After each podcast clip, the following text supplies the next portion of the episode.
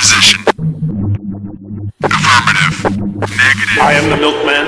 My milk is delicious. Roger that. Okay, let's go. Welcome to the Best Linux Games Podcast. Go!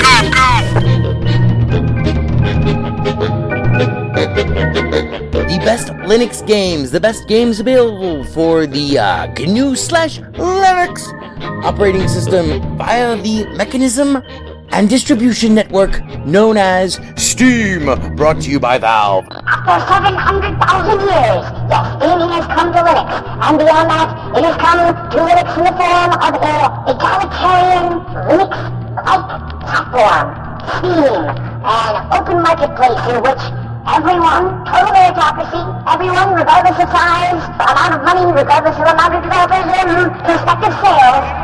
If you have a game and it is good, then give it time and it will thrive. And you will be rewarded. That's right, ladies and gentlemen, it's Saturday, and that means it's time for one thing. It's time for the podcast where the quality goes in before the name goes on. You're listening to the Best Linux Games Podcast, a companion piece to the Steam group of the same name. Find us on Steam, join us on Steam, and friend me on Steam. My name is Scoogie Sprite. I am your host. In case this is your first time here, the ground rules for everything that we do are very simple.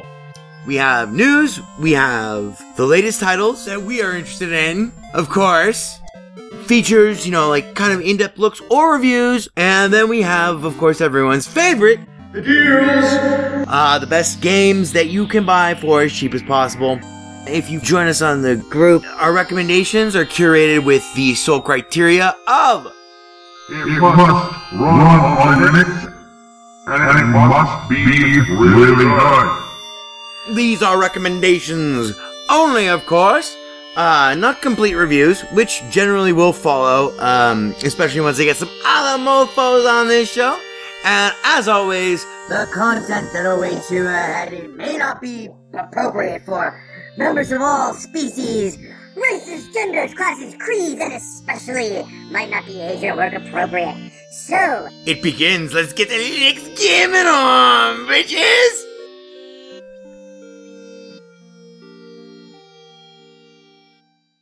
Hello, beloved Special Needs Radio fans. Welcome to episode 112, take 3, of the Best Linux Games Podcast, being recorded for you on very late, our first ever late episode, whose lateness is exclusively our fault. Simply overwhelmed. But this is episode 112 being recorded for you on, wow, this fucking frigid Arctic Tuesday, and I say that with all respect for you pussies out there in the Midwest. It is 39 degrees outside, and it is fucking cold here in Vegas. Being recorded for you on Tuesday, the 20th of December, early Tuesday morning, 2016, 1:04 a.m., so 2016, 12:20. As I mentioned, this is our third take of this episode, which is perversely painful and perversely appropriate and perversely poetic, as it is both of the above. Yes, Ivor, crack engineer Ivor Molina from the booth, has insisted that I wish you a happy holidays, because now we are officially in the full throttle of the holiday season. This is our third year of doing the Best Linux Games Podcast during the holiday season. We have very specific things planned for you over the next 2 weeks. They're very cool, actually, we think. But in order to get to any of them, we have to have this special episode, which I think is an important episode because it does address some issues that are not unique to Linux, but are unique to this title. And it's a very unique title. And we're only going to try to spend, this is our third attempt at getting this done in under an hour in any sort of rational fashion. We are going to talk about Deus Ex: Mankind Divided, and exactly why I feel it is one of, in the history of video games that I've played, and I've played most of them, and I go back almost to the beginning of the history of video games, in terms of my time on this earth. I feel that this game is a unique tragedy in the history of video games, and I have to give you a full review. And to give you a full review, kind of a bunch of issues involved. Now, one other thing about this special holiday Day X review.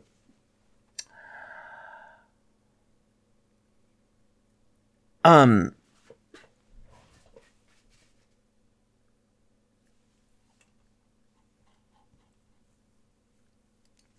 have to admit that this Day X review was partially responsible for the absence of a column last week, is entirely responsible for the absence of a column, Best Linux Games, the column, www.bestlinuxgames.com, to read previous exciting installments of our magnificent Best Linux Games, the game column. Yes. But there is no new game column this week. And in fact, Day X, Mankind Divided, is also directly responsible. I mean, you know, I am directly responsible for first time in 3 years failing for non-technical reasons and for non-scheduling reasons. I just have had such a hard time trying to put together anything that resembles a non-psychotic, non-3.5 hour long history of technology / rant / hallucination. Anyway, it's all because of Day X. And Day X, we need to nip this in the bud, finally go on the record, tell you exactly what we think about it, and try to explain ourselves as clearly as possible. Now, what's that, Ivor?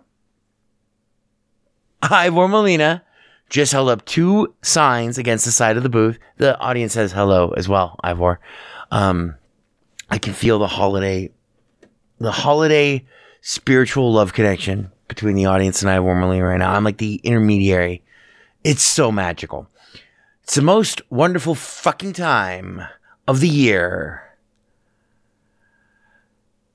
for a human sacrifice in a flaming parking lot of a recently desecrated church, synagogue, mosque, failing those specific major religions, find holy ground of a deity or cult of your choice and ruin it for them. It is that time of year. Okay, don't do anything. No religious violence, no sectarian violence, no violence at all. What a fucking concept that would be. Anyway, Ivor, they love you too, but Ivor just held up 2 signs. Ivor said, we are going to be here until 6 a.m., which, if we had not already basically experienced the horror of that becoming becoming the reality, I would laugh and playfully chide Ivor for his pessimistic outlook, especially at this, oh my God, I just turned into Vincent Price. Especially at this, the most wonderful time of the year. I'm disappointed in you, Ivor. Anyway. No, I love Ivor, and I love you, the listeners. And I appreciate you bearing with me, even though Day X brings up so many issues all at once in this big, horrible, chunky, fucking flak shell of not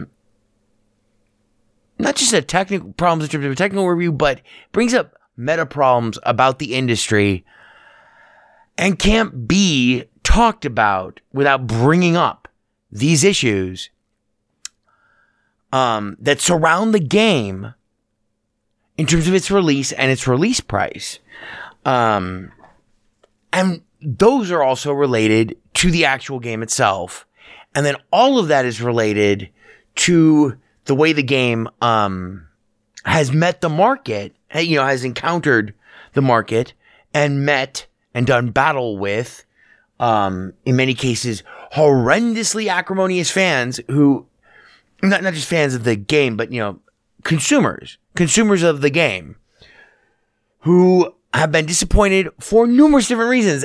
And, all right, look, just hit him with the review masthead and we will begin the carnage, okay? Oh, wait, hold that thought, Ivor. Ivor's also holding up the whiskey sign, but he's also reminding me to inform you that no column this week. Next week's episode and the week following it, actually, will all be released on Friday or Saturday, possibly Sunday at the latest. But this is a landmark. This is the first time we have ever missed the weekend by over 24 hours. We've only done that like 3 or 4 times. Like, we've only released on a Monday 3 or 4 times ever. But this game has been the and it's in a, oh yeah, you're right, Ivor. The other thing is, I cannot not review this game. And before we get to the review, let me clear this other layer of meta review that is also essential to the title. From the air, I cannot avoid having not just an opinion, but, you know, my best attempt at an objective, fair, critical review of Deus Ex: Mankind Divided, which I did. I spent months studiously trying to ignore the topic, and the harder I tried, the more the more I inadvertently came to understand, and then the more I had to ultimately answer to it. But ultimately, the real reason why I cannot ignore this game is one of the biggest. Whoa, let's use our words and enunciate. It is one of the biggest titles to ever be released simultaneously for Linux with every other platform, at least in terms of on Steam. Every other major platform and Linux, they all got the same fucking treatment. They all saw release at the same time. And it's one of the biggest budget games to ever enjoy that honor. In fact, I'm not going to comb through everything, but I think that Deus Ex: Mankind Divided is, and I've said this on other episodes, that the one thing that I think I have not seen so far in my 12,000 years of doing the Best Linux Games podcast is a major AAA title that's available for other platforms. It doesn't have to be, you know, like the latest Xbox One game, but if it's a AAA title for the PC. And hopefully for the Xbox One and for everything else, and hopefully for iOS or whatever, you know, God help those poor motherfuckers as they wander the wasteland. But that's a different story, and we're not here to talk about that. I think until this point, until Deus Ex: Mankind Divided, which is published by, Ubisoft and Eidos Ubisoft. What the fuck? Whoa, holy shit. Ivor, help me. Yeah, okay. It was developed by, oh God, our grill is on fire. It's 1:30 in the morning. It is freezing cold outside. Dex was, excuse me, as I experienced a digestive, oh my God, I'm having a heart attack. The game has killed me. No, Deus Ex: Mankind Divided was developed by Eidos Montreal. And, of course, Feral Interactive did the Linux port, which was released simultaneously with everything else. And Square Enix is the official, real, overall arching publisher, with Feral Interactive being credited as being the publisher of the Linux. Well, I have no technical qualms with this game and the way it runs on Linux. But, shit, I just lost my point. Ivor, what were we, which part of the meta horror were, oh yeah. Deus Ex: Mankind Divided is one of the best looking games that has cost over, you know, $500. for anyone to make that was released for any system and whose street date, whose drop date for Linux was the same as it was on Windows, was the same as it was for whatever. I don't care about what anything else that any. So that's a super huge first. I think it was only like 7 or 8 episodes ago that I happened to explicitly once again bring up the fact that I've spent the entire time doing this podcast. Several times I've been encouraged and disappointed. Been encouraged, you know, in the month before or even the days running up to the street date of a massive title that promises to release with Linux support simultaneous, exactly on the same day. And that's important because as a landmark, because I can't tell you how much Deus Ex: Mankind Divided costed. What costed? Wow. Okay. See, I'm at my wit's end here. Like, you are looking at the last survivor of a ruined wagon train as he succumbs to starvation, exposure, dysentery, and the injuries succumbed as he hopelessly attempted to work his way across an impossible wasteland and was slowly desiccated by nature, his own failures, the greed, war never changed. Okay, so now SegWiters aside, this is a huge landmark. I cannot not review this game. And so eventually I started playing it. And then my concerns didn't just grow rapidly. They exploded like, you know, hidden corpse demons of forgotten victims because you are a psychopath and have multiple personalities. And evidently in your spare time, you like to kill people who owe their souls to actual, you know, demons from hell. And so you killing them makes you the arbiter and the controller of the portal that opens the demonic magic, and all that's happening in your closet. And so one day, you know, you wake up to go to work and you're making your coffee, and you know, you're flipping open your iPhone to check out the latest headlines, and boom, boom, boom, boom, bam! All of a sudden, yeah, sorry about the noise out there, because we are grilling at the same time as we're doing this, because it, you know, it's 1:30 in the morning. We live in Vegas, and it is fucking as cold as it has been all winter right now. So, of course, you know, we're making steaks and hot dogs out there. Perfect, you know, because this isn't complicated enough. Anyway, so, bam, all of a sudden, all of that great, powerful, super huge, you know, like, titans of demonic horror, magic, and carnage, and satanic, you know, preternatural evil, and, you know, just absolute darkness explode like a fucking black tornado of guts and oblivion from your closet where, yeah, evidently that's where you kind of stored their hearts, and that's where evidently, according to satanic law, ask anyone who knows, you know, the portals and the contracts are bound to their hearts, and, you know, that happened to be kind of your fed. So 500 victims, exploding portal, contract hearts, and the vengeance of their demon claimants explode, seeming to you randomly from your living room closet, and the world's engulfed from that moment, and kind of, what do you call it? An apocalyptic, but like not apocalyptic, because this is like immediately post-apocalyptic, lake of fire, agony, blood, hellfire, and just, you know, people are exploding, and then they're reassembled, and then they're exploded again because they didn't suffer enough the first time, and that happens a billion times. That one guy, everything, and blah, blah, and lots of time and space collapse. That's kind of what happened after I got 6 hours into Deus Ex: Mankind Divided, and realized that it was a very good game. Do not stop listening. If you've listened this far, you cannot leave this episode of the podcast thinking that I at all recommend Deus Ex: Mankind Divided.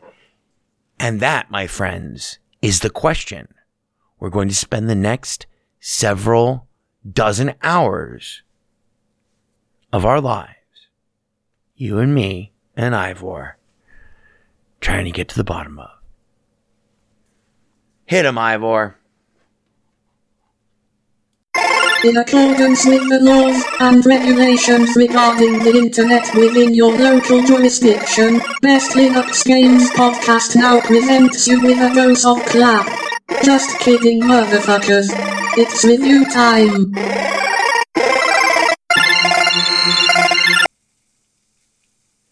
Oh yeah, those steaks are sizzling and they are on mic. Fitting for the hell that we're about to enter. Because I'm going to cut straight to the chase here. The capsule review for Deus Ex: Mankind Divided. If you leave this podcast knowing only a few things, not a nuanced critical review, but here's our capsule review. It is a fucking atrocious and depressing tragedy to me, and should be to any gamer anywhere, that Deus Ex: Mankind Divided is a game that I will never ever be able to recommend to anyone who values their own integrity, not as a gamer, but as a consumer. And is willing to sacrifice, not just sacrifice, but is willing to concede an egregious and insulting pivot point caliber, in terms of importance, victory to the forces of not just darkness, but of greed, of evil, and of, the forces ultimately which can only work to make games less good.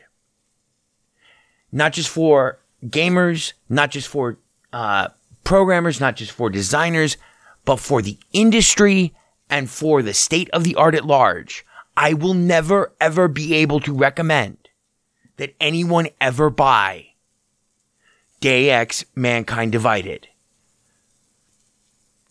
Unfortunately, and it kills me, because Deus Ex: Mankind Divided, after 22 hours, has ultimately proven to be, in terms of my experience of it, and I played for only 22 hours. I have no idea how close I am to beating it, but I've experienced enough of the game generally, and throughout all my critical history. If I play 20 hours of a game,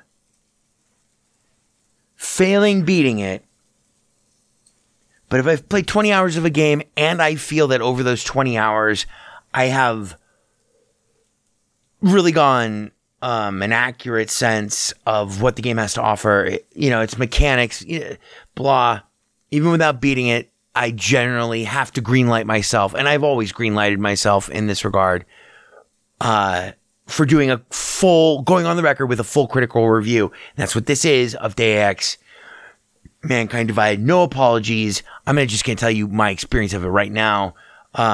Also part of the capsule review, but this is the gameplay. Deus Ex: Mankind Divided ultimately, for me, accomplishes in a lot of different, very, very, very, very complicated, very, very well thought out, very, very well implemented, and masterfully executed, both design decisions in terms of like, your player's abilities and everything. The actual, like, what's it like to be in the game? You know, your player's capabilities and actions, his, upgradable skills, his, abilities, his weapons, his techniques, and the opportunity to use them in a free-flowing, not just free-flowing, but the opportunity to use them in a open environment that really, really meets It absolutely meets at least 80% of my very high standard for, like, you know, the bare minimum of meeting the illusion of free will in terms of, like, you know, navigability of, you know, games environments and stuff. The sense that you are not locked out of things, you know, blah. Although it does have flaws along those lines, that are common to all games, more or less. Deus Ex cumulatively, and that's the real important part of it, is that cumulatively, you won't remember the locked doors that you can't hack because of security level 3. You're going to remember how you felt exactly like you were a partially detective, partially a super secret spy, partially a fucking ninja, partially a cyborg assassin, partially a future warrior capable of incredibly crafty, sophisticated planning and execution, all of which you do on your own, unguided, and with a great degree of satisfaction, but a really satisfying sense of, okay, yeah, you know, this is who I am now. I'm in this world. This is my objective. It doesn't really get in your face. And this is a design thing that they do. In a lot of ways, they cleverly conceal the fact that a lot of the design elements, in terms of, you know, from just basic level geometry that are designed to, you know, keep you out of certain places, or, you know, get you into certain places, or just seem attractive or whatever. The trick to doing free will and this, to maintaining the illusion of free will for the player in this regard, is ultimately to hit them with the full panoply of methods and techniques that are available to you, while also trying to avoid unnecessary sophistry. And one of my favorite things about the way the levels are designed, and by the way, just like any review of any game that I've ever done on this show, I'm not going to, it's a story-driven game. It's a single-player game. I'm not going to tell you a fucking thing about anything in the game story-wise at all. But okay, so forgetting the fact that it presents you with this environment and it hits you with a story that at first, you know, you're irritated by, because I played Deus Ex, the original game, when it first came out. I want to say like 1995. It was not a very good game. A lot of people, even from that era, who played that game at that time and were mature, sober, rational, adult-esque individuals capable of rendering a critical assessment, were influenced by in my opinion, there's a clique of people who were very influenced by their own delusional experience of the game as it was, versus what the game kind of represented as being, you know, it's a very, very smart series, or it's at least a series that always purported to be on the very, very bleeding edge of technically smart games that dealt with issues of technology, combat, etc., that were either far-flung, bleeding edge, experimental, and totally not being discussed, blah. Deus Ex, the first game, sucked. I never beat it, but I did spend like 70 hours in it. It was not a good game. It had at least 5 really catastrophic flaws. Anyone who tells you that it was a great game these days, I haven't gone back and played it again, but I do remember exactly why. On several levels, I can think of 3 things off the top of my head without ever hearing the word Deus Ex as to why Deus Ex was not a good game. It had a lot of potential. It failed to meet the bare requirements of other games that had already done the base requirements better in terms of design, in terms of choke points, in terms of sophistication, in terms of maintaining the illusion of free will, in terms of combat, in terms of balance, in terms of pacing, in terms of story, in terms of a lot. Deus Ex was a deeply flawed game that a lot of people very fondly remember for attempting to get a new kind of hybrid storytelling, kind of action first-person shooter out, but it wasn't that new. It was just dealing with highly technical themes in a way that made them both approachable, or attempted to make them both approachable, understandable, and utilizable. Deus Ex was a landmark title. In that, the first game was a landmark title in that sense. And that is one of the first games that really introduced the idea of partially cybernetic partially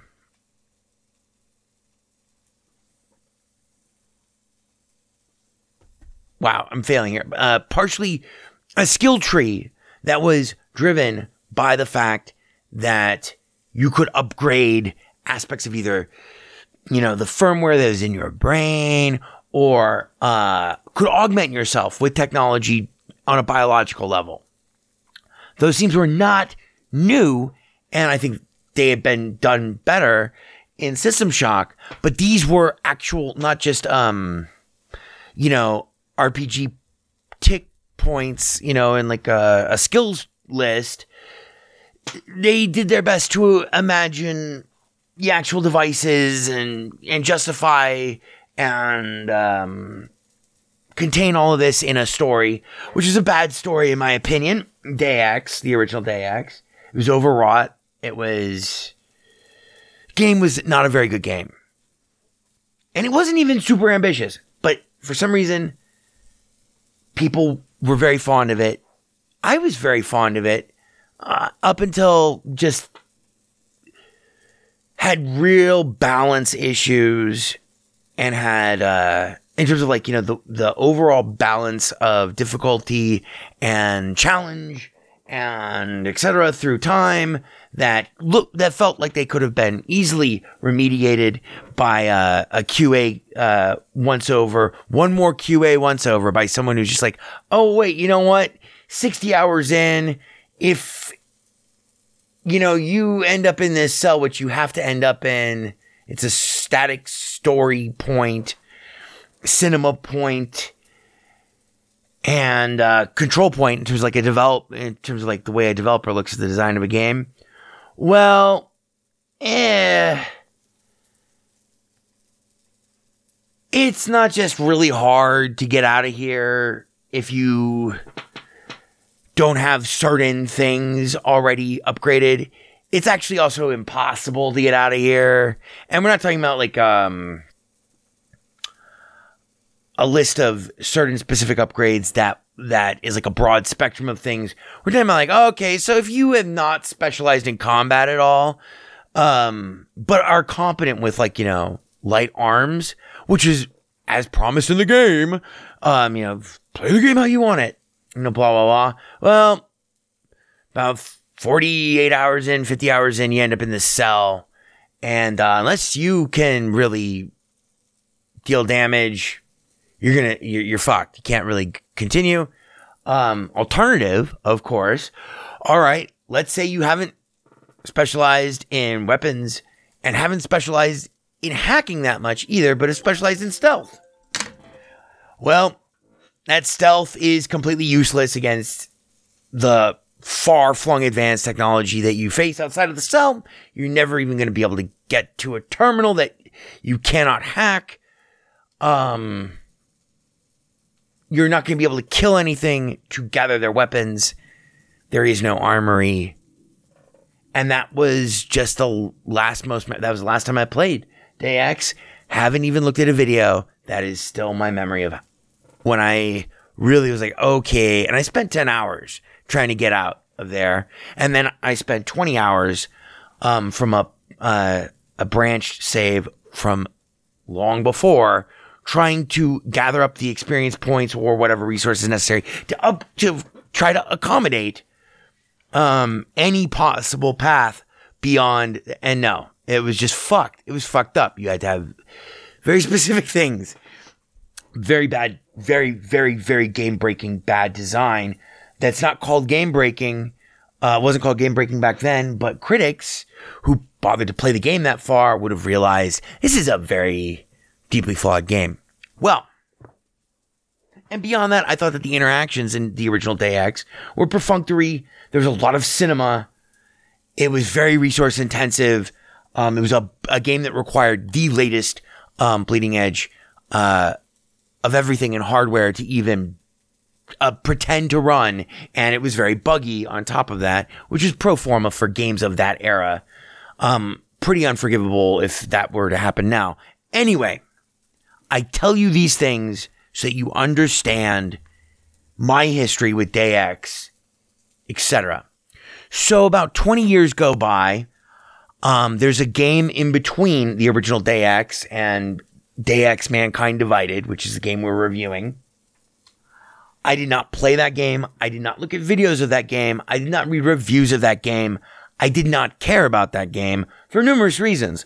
You know, in the intervening years, a lot of what Deus Ex had tried to, you know, I don't know, like innovate on, that's in deep quotes, because like a lot of what Deus Ex, a lot of Deus Ex's purported innovations were really things that have been done in other first-person shooter games like System Shock, which I keep going back to because System Shock was a fantastic game that was so far ahead of its time and gets no credit for the horrendous, I mean, decade ahead, 13 years ahead, kind of gameplay from a first-person perspective, first-person shooter perspective with role-playing game elements, with a deep story, and the type of controls and stealth capabilities that made you feel like you were there, but also enhanced, you know,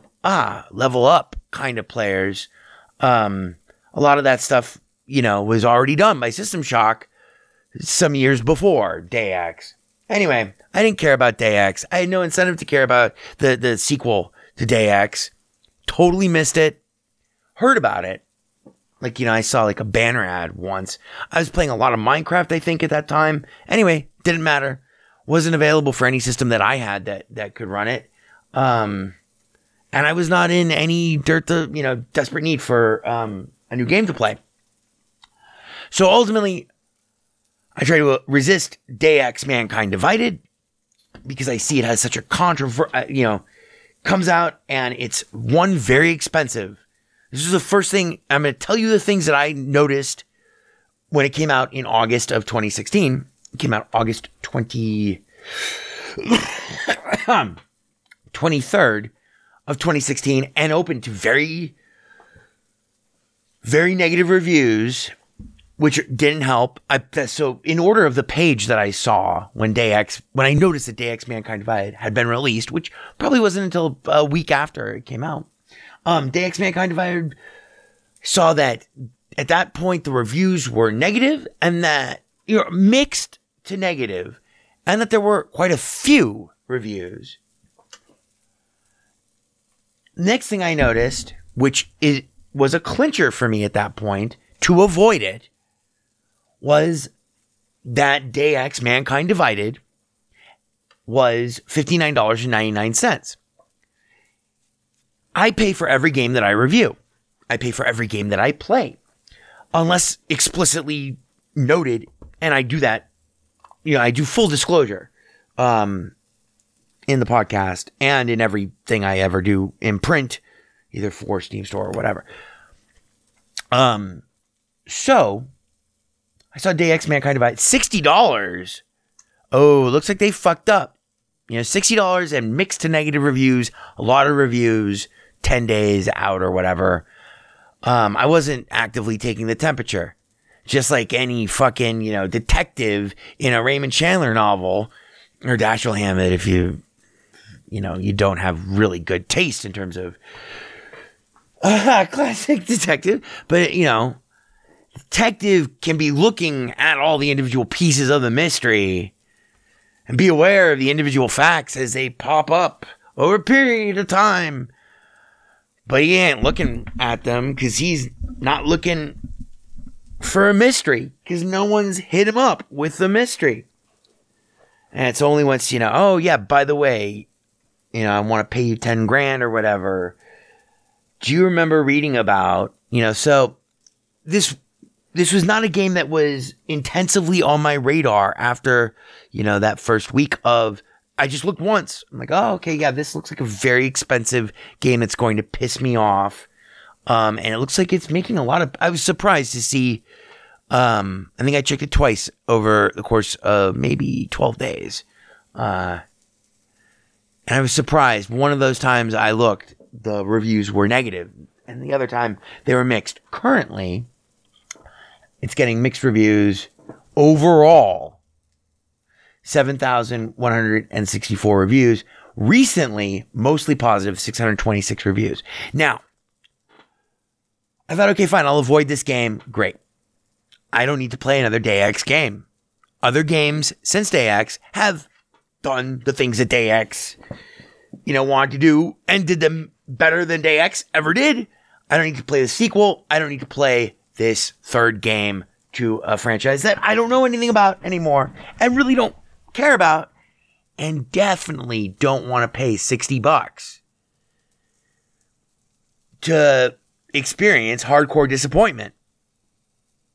Even though I generally, it's not my policy to return games that disappoint me from a critical perspective unless they are absolutely nasty trash and unless they have made it painful to be able to play on Linux, like either via painfully long wait or they have lied about their promises or whatever. Even Mighty Number 9 has escaped my return list because I like to be on the record and to not be, and to not ever be able to be accused of maybe in the future of withholding a positive or negative review or potential return of a game that I've reviewed or whatever. You know, if I go on the record, I own the game generally. Very few exceptions, but there are a couple. I can't remember what they are, but that's generally my policy. So $60 is a lot of money to invest in a single game when you do a podcast where you play about 5 to 8 games on average a week. You know, blah, blah. $60 is a lot of money. So I skipped it. Then I came back to it about, I guess, a month ago, 3 weeks ago. And I realized that I looked at some of the screenshots. It's like, wow, this game looks fucking incredible graphically. This is totally available for Linux. This looks like one of those games that it might not be. So then I checked the reviews again. I didn't actually scroll down the forum. I didn't scroll down to the forum post reviews on the Steam Store page or anything. But I kind of started to realize, hey, Sam Spade, you know, here's your fucking mystery. And now you're kind of going to have to go on the case. So I went on the case about 3 weeks ago, a month ago. I started playing it. I bought it. And that was when the trouble began, and that's when I understood suddenly why there was this weird current of both exaltation and acrimony, real acrimony, and constant fluctuation in terms of, oh, are the reviews mixed or negative? So, here we go with part two. I know, Ivor, be an hour and a half, hour and 45 minutes, 2 hours. We're doing this thing tonight. My podcast and my life will not be held hostage by a game that I am unable or unwilling or completely unequipped to tackle the complexity of. This will not be that game. So part two. Somewhere in the process of downloading and installing my brand new copy of Day X: Mankind Divided, for $59.99. By the way, for purposes of clarity, if anyone wants to like go and look and try to, you know, really tease through, for purposes of disambiguation and for purposes of the record, the base game of Deus Ex Mankind Divided was released 2016-08-23, $59.99, and its Steam Store app ID is 337000. Okay, so while I'm downloading and installing Deus Ex Mankind Divided, still dreading the fact that I'm going to play this game, which, you know, it's also another thing about, you know, the podcast is I'm very conscious of when I know that I either don't like a type of game that it, you know, currently is a big hit and very popular with people just by virtue of personal preference. Also, more frequently, it's by virtue of the fact that I don't like that actual genre of game because I feel that it's cheap or diminutive to the progression of advancement overall of video games as an art. Tower defense games. I will never pay for another tower defense game ever.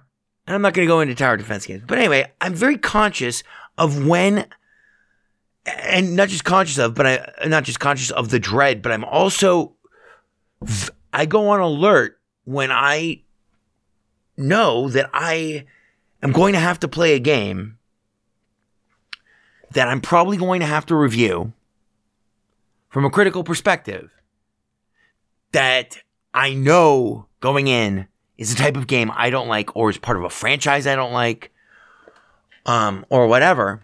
And so I'm super careful, just intellectually.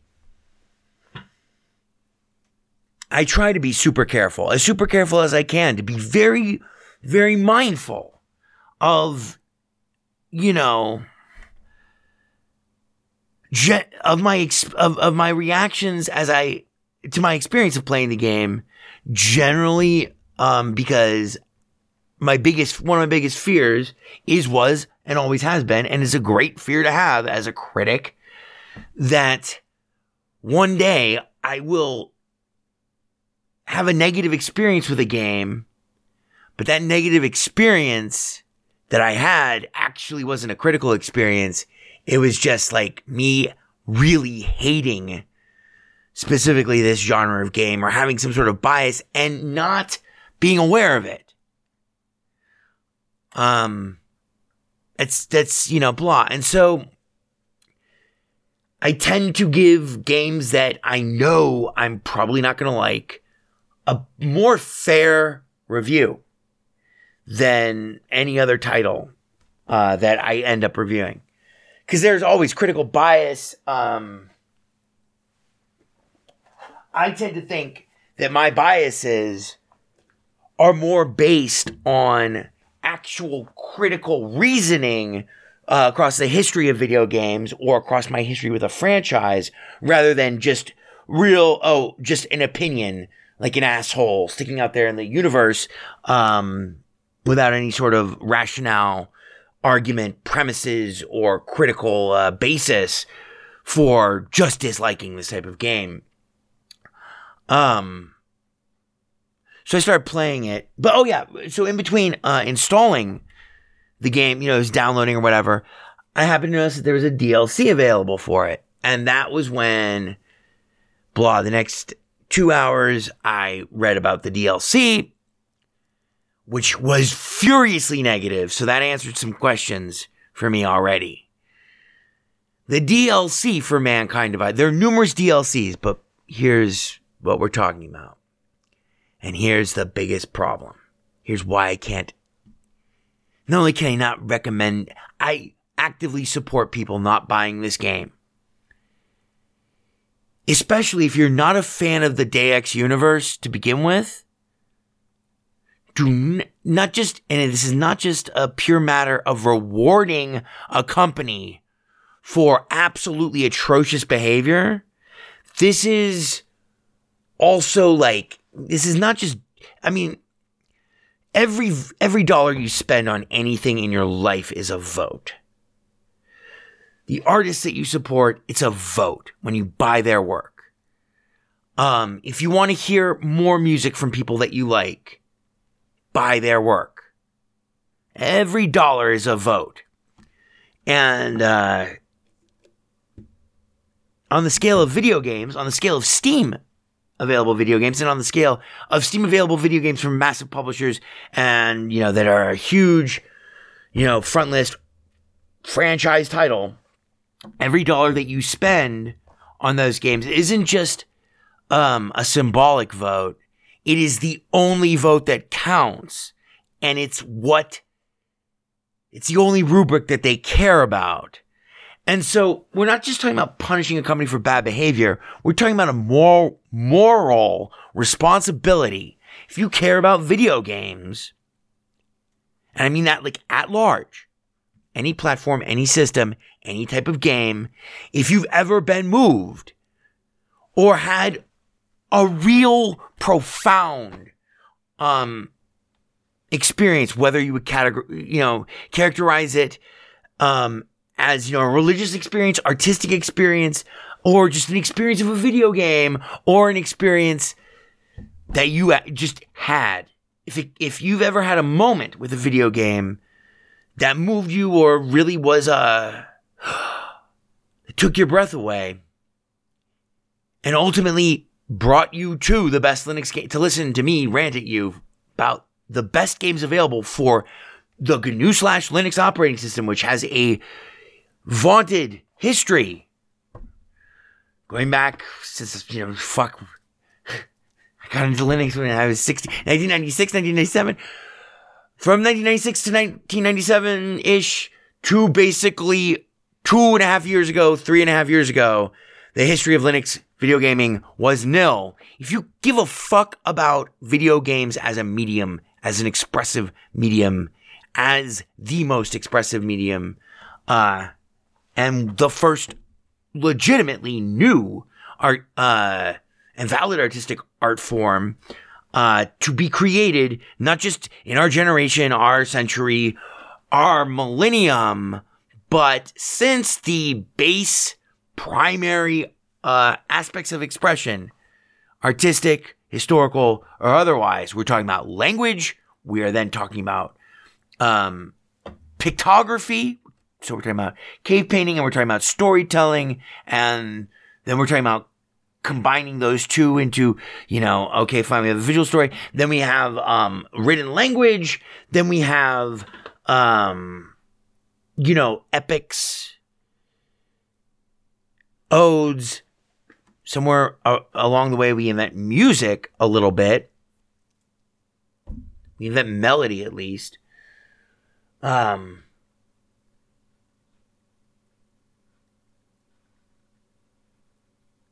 That's pretty much it.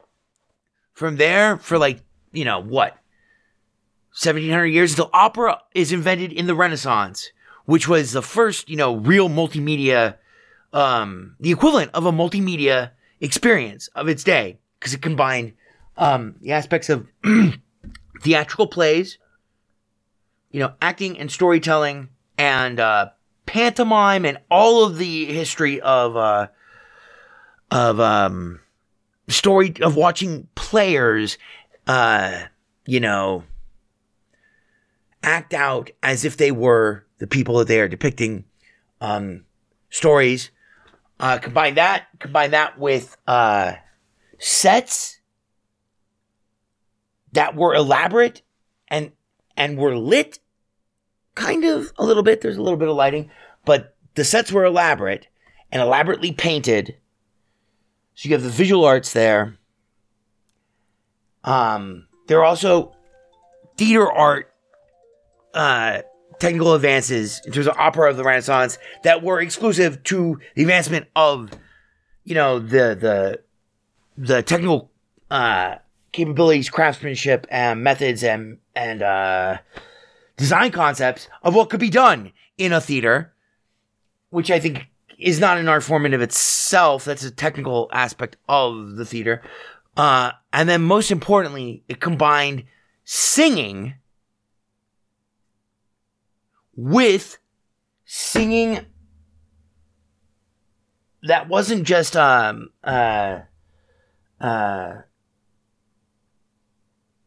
separate songs maybe gathered around, organized according to a theme or a dance program, but actually whose lyrics actively advance the story.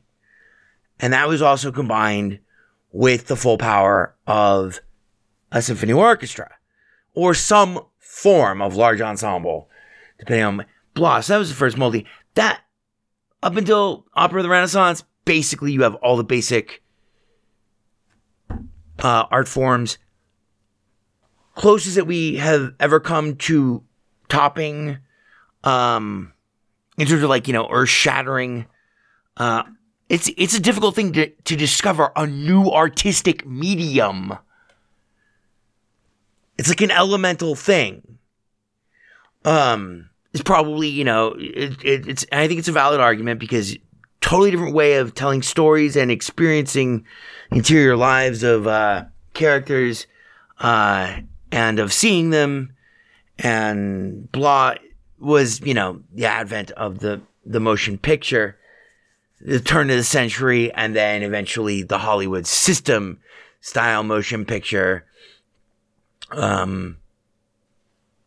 Blah. But that, even in of itself, beyond the technical advancement of being able to capture images on film, yeah, photography, there you go. That's something in between. But really, it's not a whole new fucking ball game. Video games are a whole new fucking ball game. It's not just art that you experience on an internal, who's, you know, it's like when you go to the symphony, when you go hear, you know, Tchaikovsky's Sixth Symphony performed. If you've never heard Tchaikovsky's Sixth Symphony play before, you're unfamiliar with the work, you know nothing about Tchaikovsky, but you care about music and you're willing to listen, it's almost impossible not to be moved in an abstract way, but it's an internal way by that work, just as almost a on an elemental abstract way. It has a universal, it's universally effective at crushing the human spirit, even if you don't know anything about it, even if you don't know anything about music, but are capable of listening with an open mind and an active attention span is kind of a, but, you know, blah. If you know anything about music, then you know the crushing and unique experience of listening to someone's, basically, it's like music to me for forever and still to this day, more or less, is as close as you can get to experiencing someone else's life in terms of their actual emotions without having any of the overt luggage of needing to carry specific narratives, symbols, words, images along with it. You don't need those. You get the actual emotion. And it doesn't have to be a programmatic work, but I'm a sucker for the late romantic. Anyway, you know, it doesn't have to be, you know, fucking Beethoven's Pastoral or Tchaikovsky's Symphony or Berlioz's Symphonie Fantastique. It does not have to be an overtly programmatic work. I think that when you listen to, you know, Mozart's piano concertos, it's like you're experiencing like the internal life of this guy.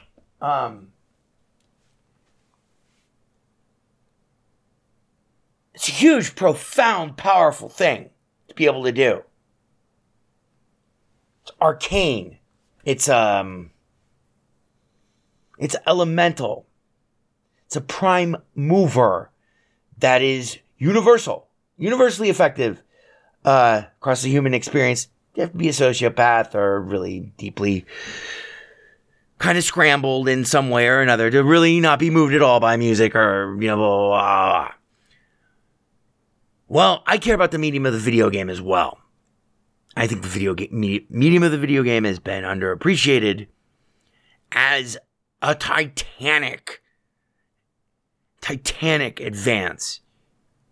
Not in terms of humans' individual understanding of anything, but it is a protean discovery because it is an entirely new form of art. It combines all of the previous known forms of art, but instead of that experience of that performance or that composition or the recording of a performance of that composition, which is an experience that you experience only internally and are not just guided, you are, there are no alternate paths, there is no, which is cool. And that worked for thousands of years because it's very good. And we couldn't think of anything else. And then we have the video game, which provides not just avenues. I think anyone who, I've been yelling about this shit for 20 years, but anyone who talks about the potential of video games to tell stories or to experientially affect its audience in with the power of an art form that at once can tell a story that's made out of concrete symbols or completely abstract, like dreamlike symbology, where all the meanings are only in the player's imagination. Galaga would be an example. Whole panoply of that. Anyone who talks about the elements of video gaming as offering the ability to, the possibility, opening the avenue to having experiences where the individual is capable of playing an active part in directing. That's the way you describe video games if you do not understand that no one has ever really done this in a perfect way. People have come close. And that those glimpses of perfection, in terms of which, I'm not going to go into my fucking, all of this stuff. Read about it in Blue Wizard is About to Die. Keep anxiously watching the Amazon pages for the first ebook release, which will be coming soon, any day now. I swear to God, I'm not kidding. To find out, want to know details about my theory of aesthetics as it relates to video games and as it relates to video game design.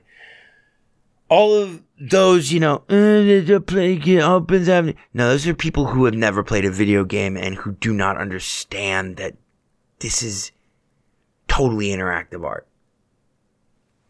And that opens not avenues for interactivity. This opens potential for art that you experience as a conversation with basically the raw fundamental elements of the medium itself. Ultimately, that's what it can be. And if you're trying to tell a story, there's no better way to tell a story badly than in a bad video game. However, if you want to make a fucking fabulous game that has a story in it, you never know. The last 30 years have actually been peppered with inadvertent, brilliant beacons of colossal achievement at accomplishing something that they weren't even trying to do, which was to give you control of a character that is not the narrative of a character that isn't you, but of making you feel not that you are the character, but that the character is you. And that your actions, your decisions, etc. have an influence or potentially have an influence over the story. Anyway, so here's the problem with Deus Ex and why you should not buy it. Deus Ex: Mankind Divided. I'm not going to walk you forensically through a TikTok of this, actually, now that I think about it.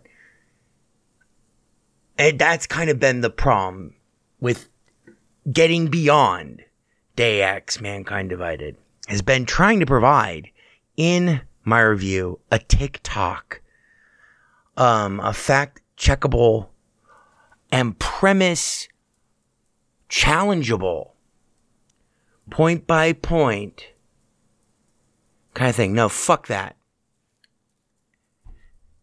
I spent 2 weeks fucking writing a column about it, and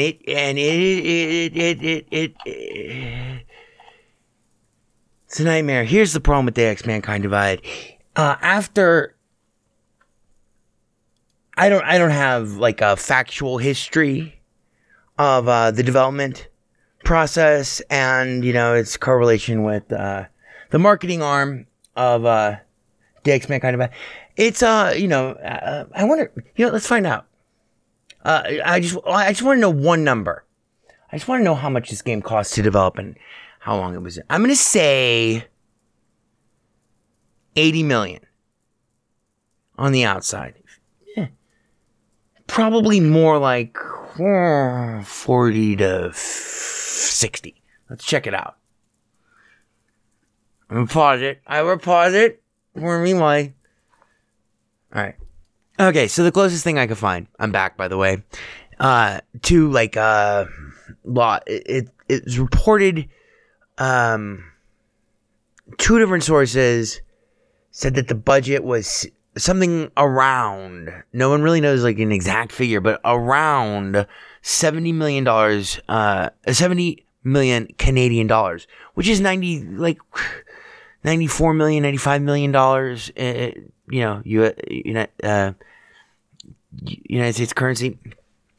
Okay, that's all I care about. So here's the problem. Here's what happened. Here's the problem. Forget the game. Forget the fact that the game is good. It doesn't matter. Because what they did with Deus Ex: Mankind Divided was they made a fantastic game, and then they decided to take out, and my problem with this isn't even the sheer greed and disgustingness and etc., but it's really the dishonesty of this, which I'm sure that there have been other publishers and other titles that have attempted things that have been much more dishonest, and have marketed their games in much more dishonest ways, but I cannot think of a title this big that has gone this low and has really not just come close to violating, like, not a trust, but the actual relationship between what I regard as a consumer buying any product. So here's what happened.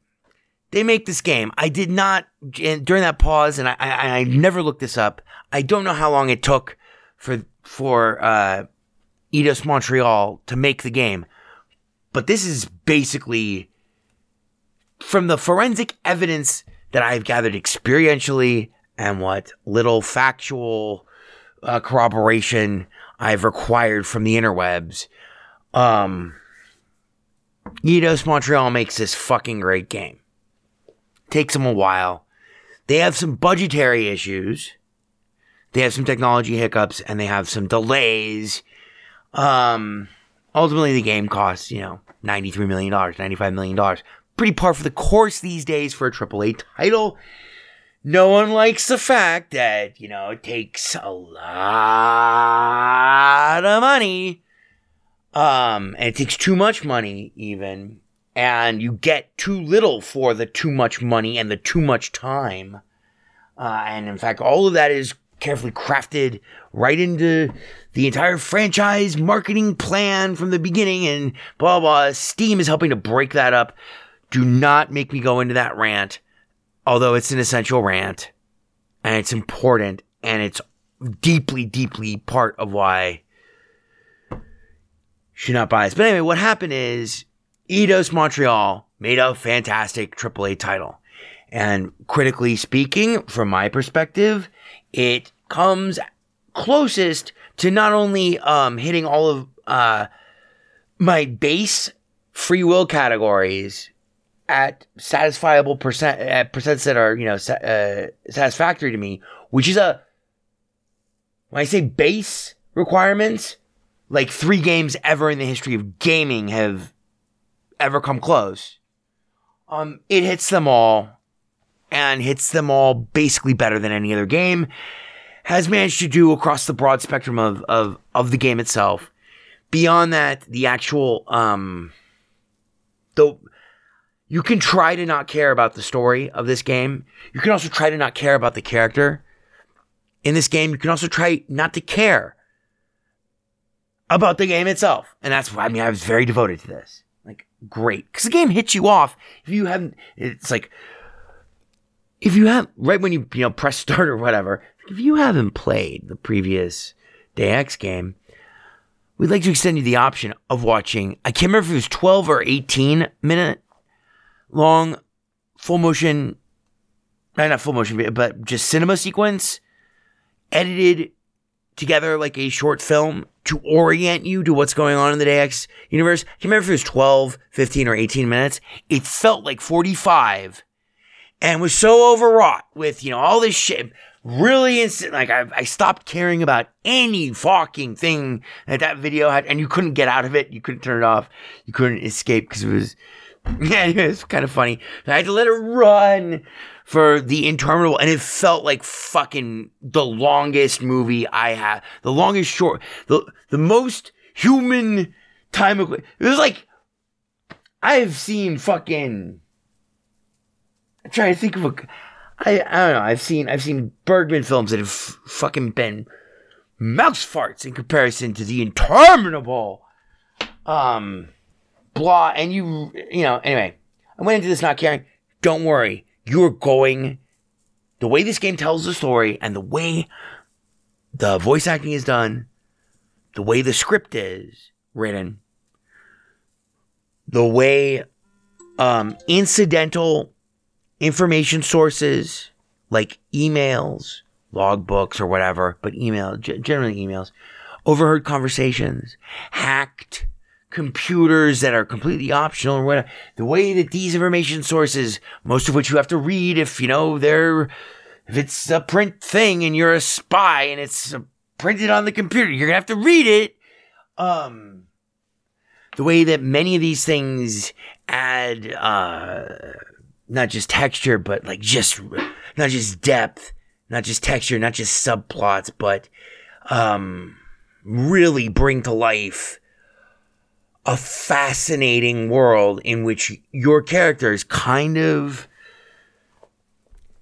your character is entirely uncertain of anything, and after about the 6th hour of the game, not only do you desperately interested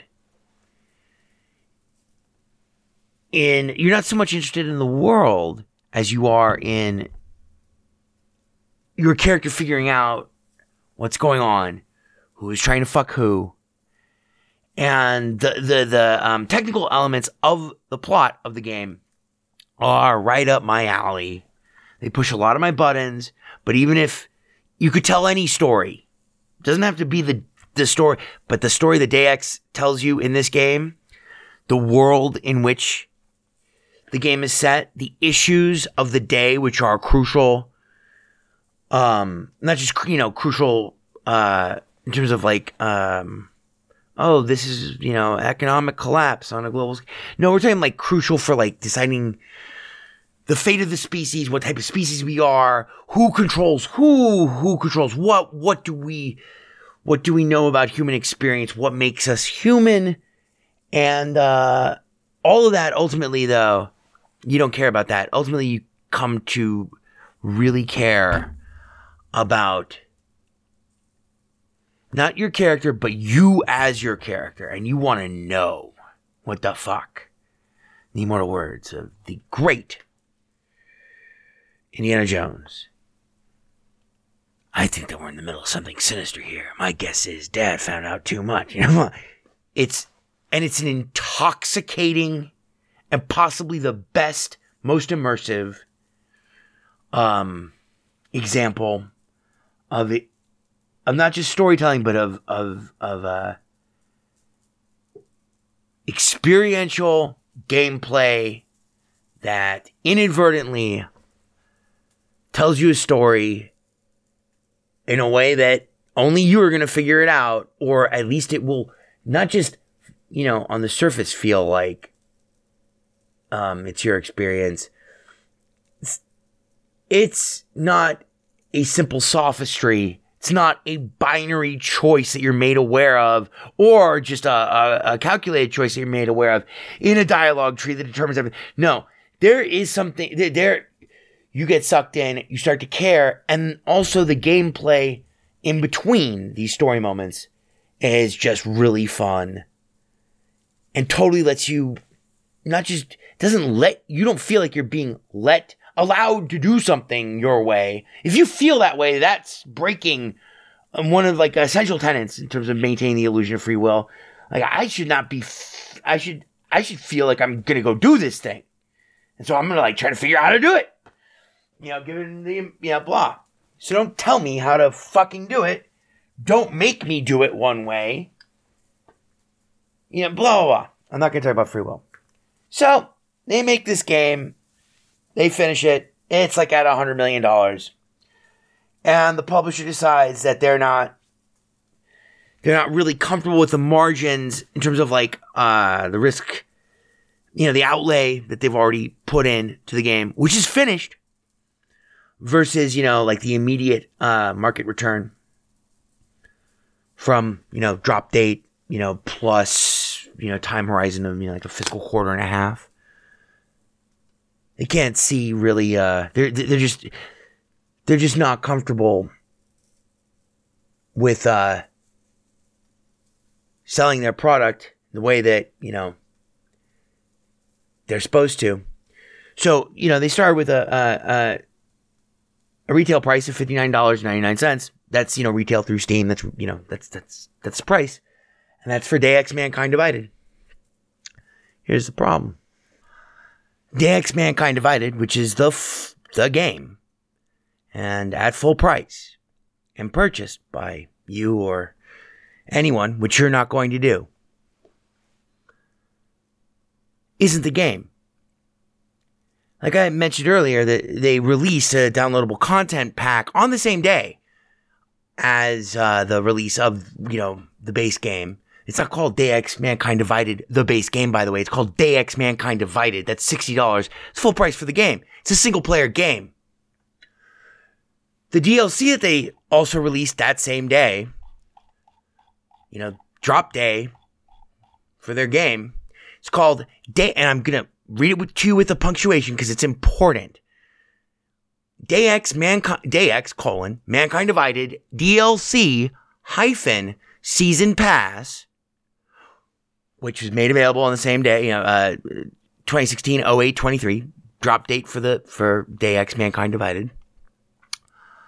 It's called DLC Season Pass and retails for $29.99 for just purposes of people who want to just go and look. Its Steam Store app ID is 470070. There are other downloadable content packs, one other which I also bought. That would be Deus Ex: Mankind Divided - System Rift, which was released the following month of the game's drop date. It was 2016-09-22, and that Steam Store app ID is 413360. That DLC was $11.99. Here's the problem, though. When you buy Deus Ex: Mankind Divided, which is the full game, that's the full price for the single player experience, it's supposed to be the game. Well, before they released it, they decided they would simultaneously release what they, and my problem isn't just with the nomenclature. I do have profound problems with the nomenclature and branding and misrepresentation of using the term DLC - Season Pass, of using the word Season Pass in this context is not only misleading, it is deliberately lying. Problem is that when you buy the game at full price, it's not really the full game. You have to buy the rest of the game that you already just thought you bought. You have to buy the rest of the main campaign. Smaller elements, side things, blah, blah, blah. Nonetheless, they were intentionally excised from Deus Ex: Mankind Divided, portioned out into into a downloadable content pack that launched the same day, charging $30, so half of the price of the game that you just bought. Now, here's my big problem. Actually, you know what? It is a problem. It is a problem with that season pass. Not misnomer, but deliberate lie. The idea, you know, it's different depending on the game and depending on the franchise and depending on where in the last 10 years we're talking about here. But not just traditionally, but in general and in terms of video game marketing, and anyone who knows anything about video games, you know, as a player, as a critic, as a member of the industry, basically understands. It's not just basically understands. They know that the whole concept of a season pass, which is inherently in of itself, outside of the Deus Ex universe, this whole concept in of itself is scuzzy and shitty and is a model that is detestable and needs to stop. And don't worry, Steam is helping to democratize the available access to the market, trying to make that ever more available and easier to develop for. The technology's made it easier and easier and easier, to the point where it's getting kind of close to where a team of like 2 or 5 people can make what essentially looks and feels and plays like, and can be even more innovative. On top of that, whatever AAA title, your major developer, subservient to whatever fucking major huge co-fucking publisher, which is also subservient to its greater multinational conglomerate, media conglomerate, communications conglomerate, etc. So here's the problem. Oh boy, I'm angry. The term season pass means when you buy this game at full price on release day from GameStop and you take it out of the shrink wrap. This is my favorite example was Max Payne 3, but whatever. Take it out of the shrink wrap. You just paid $60 for this game at a store for a physical copy of the game even.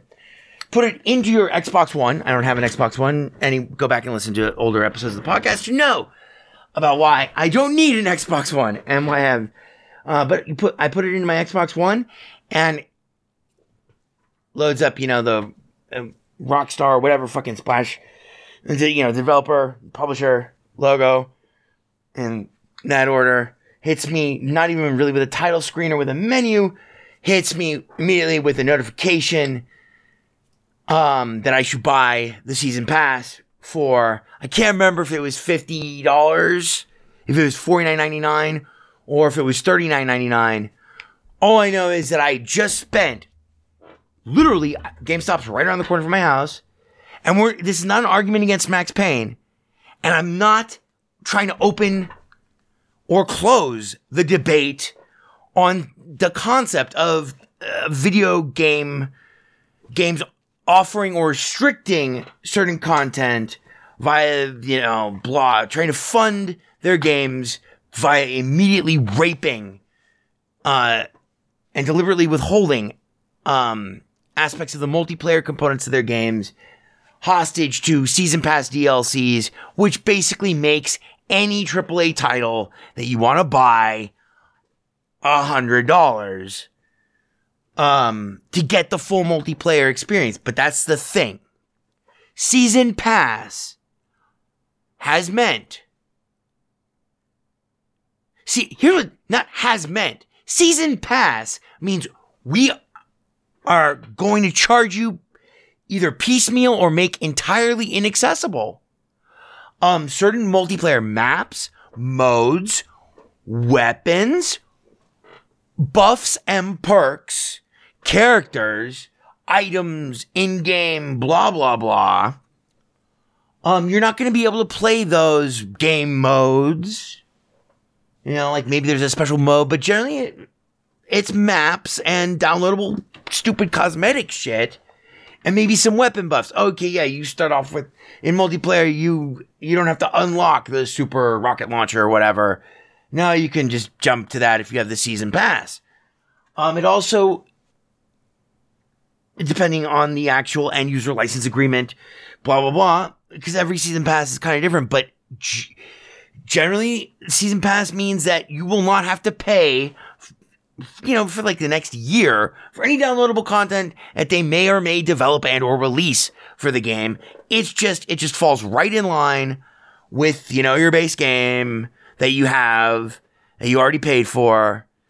And if you pay us another $50 or $40, you won't have to worry about, do I have this map? Have I paid the $7 for that map? Yet the new map or the blah, et cetera, et cetera, et cetera. You won't have to be tortured by those terrible pangs of anxiety, guilt, and rage and frustration as you watch your friends enjoy the fruits of maps that are far superior to those that ship with, blah. Those are in cases of games that have a single player story campaign. And then, in addition, have a multiplayer aspect. Generally speaking, that's a pretty fucking rock solid rule. And ultimately, season pass means it is to my knowledge and to my experience, season pass has never meant the rest of the single-player campaign that you thought you just bought, but that we have decided to dishonestly not include, meaning that we have told you that you are buying the finished game, the full game. That's why we're charging you full price. And that's also why the title of the game is Deus Ex: Mankind Divided. It's not called Deus Ex: Mankind Divided Lite. It is not called Deus Ex: Mankind Divided Demo. It is not called Deus Ex: Mankind Divided Initial Content Pack. It is called Deus Ex: Mankind Divided. Meaning this is the whole game. There is no multiplayer component to this game. So you buy the whole game and basically immediately suddenly realize, and you experience, okay, so I want to avoid being tortured with the rate. Once I understood that this was blah, and I happen to understand Deus Ex: Mankind Divided DLC -season pass, I happen to understand before I booted up the game what the fuck was going on here.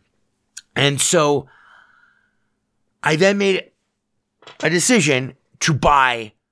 I had not booted up the game at all, but before I ever booted up the game, I was going to buy the season pass and I was going to buy this other DLC, which is actually more content that is extraneous to the single player story campaign. But we're not going to talk about that. And I did that. I paid, by the way, my total for all three titles. I'm looking at the article I wrote, which breaks all this down in fucking painful detail. My grand total before I ever opened Deus Ex: Mankind Divided /with Deus Ex: Mankind Divided DLC -season pass plus Deus Ex: Mankind Divided DLC Rift thing. What was it called? System Rift. My grand total for all three of those was... Oh, God.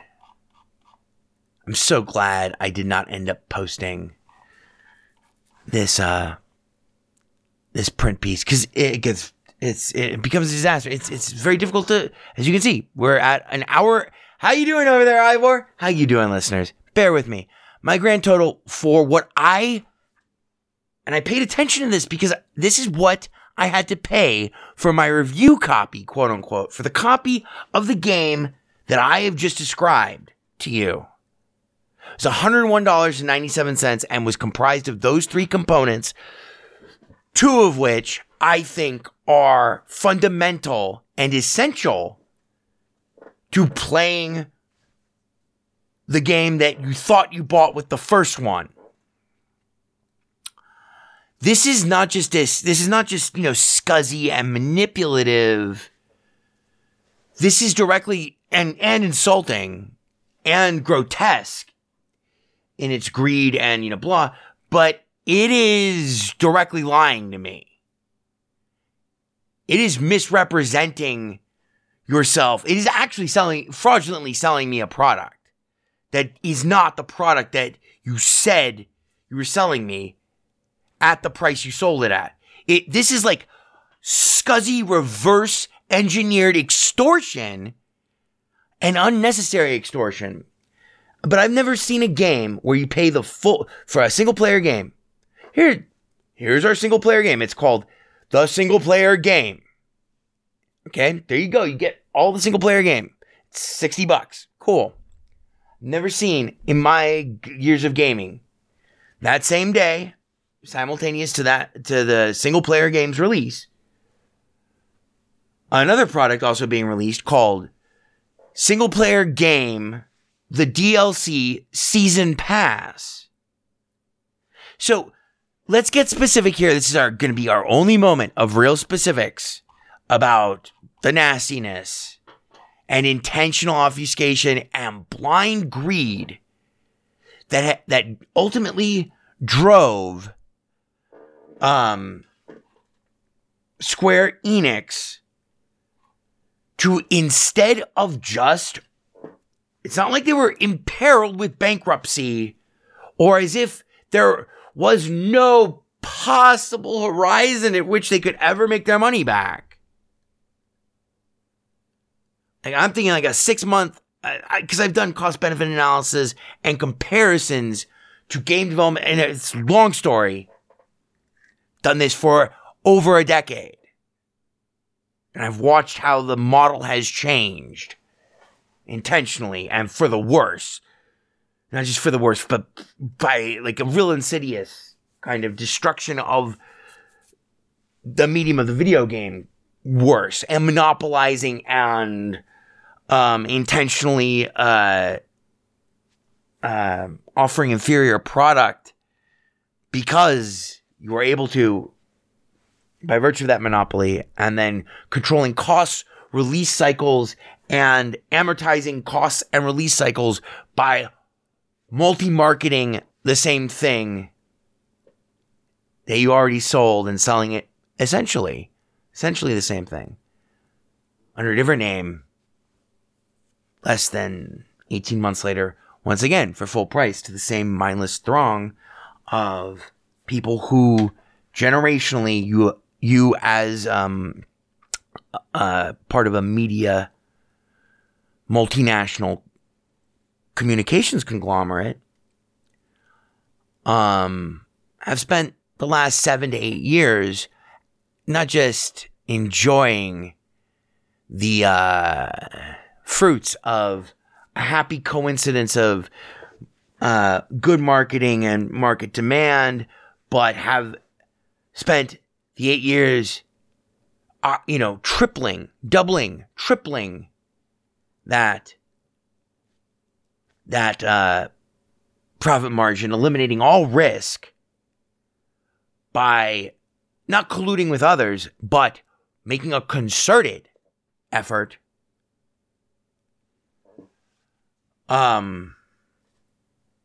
with a marketing plan that extends beyond the time horizon of almost a decade to foster and control the tastes of multiple generations of gamers such that your inferior product still seems as groundbreaking and fantastic, even though it is actually less and less good from a game design and gameplay and you know, offers nothing to anyone who's ever been there before. But if you never experienced anything better than that before, well, that's what they spent since 2003. That's what they've been doing. But anyway, I'm trying not to get into that giant speech. Maybe I'll upload. Yeah, Ivor, right? Yeah, maybe I'll upload the 2.5 hour long second version of this review where I go through the details of that. It's 2.5 hours. You know, fucking 50 minutes of which is day X, but it certainly puts this all in perspective in terms of a market perspective. No company that I've ever bought a game from has ever been so dishonest as to sell me what is essentially crippleware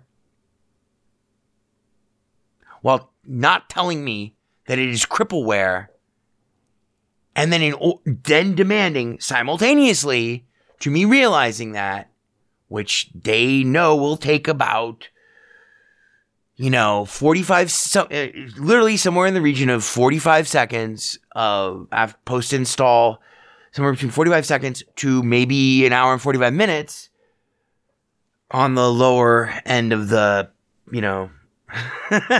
not as sharp as a bag of fucking moose turds, oh, wait, hour 45. Something's missing. Oh, yeah, we forgot. There are elements of the game that we just sold you, ostensibly the full game that we just sold you and charged you full price for, that really aren't the full game. There's more of the full game. It's not the rest of the full game that we promised you. It's the more of the full game. So trust me, you look at the Steam store page for DX Mankind Divide Season Pass. Let me help you out there. That would be http://store.steampower.com .com/app/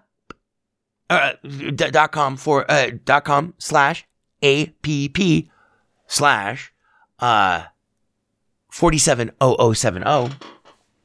Notice how they all share the exact same name? Very difficult to distinguish what is available in one product and what is not available in another product. Intentionally.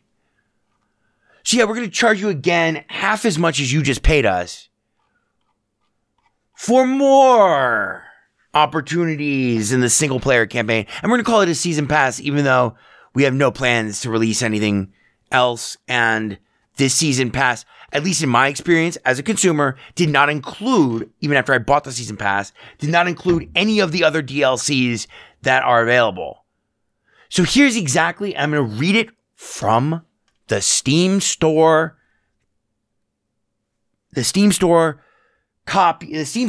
page's copy.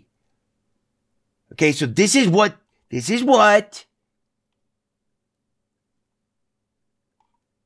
publisher Square Enix have to say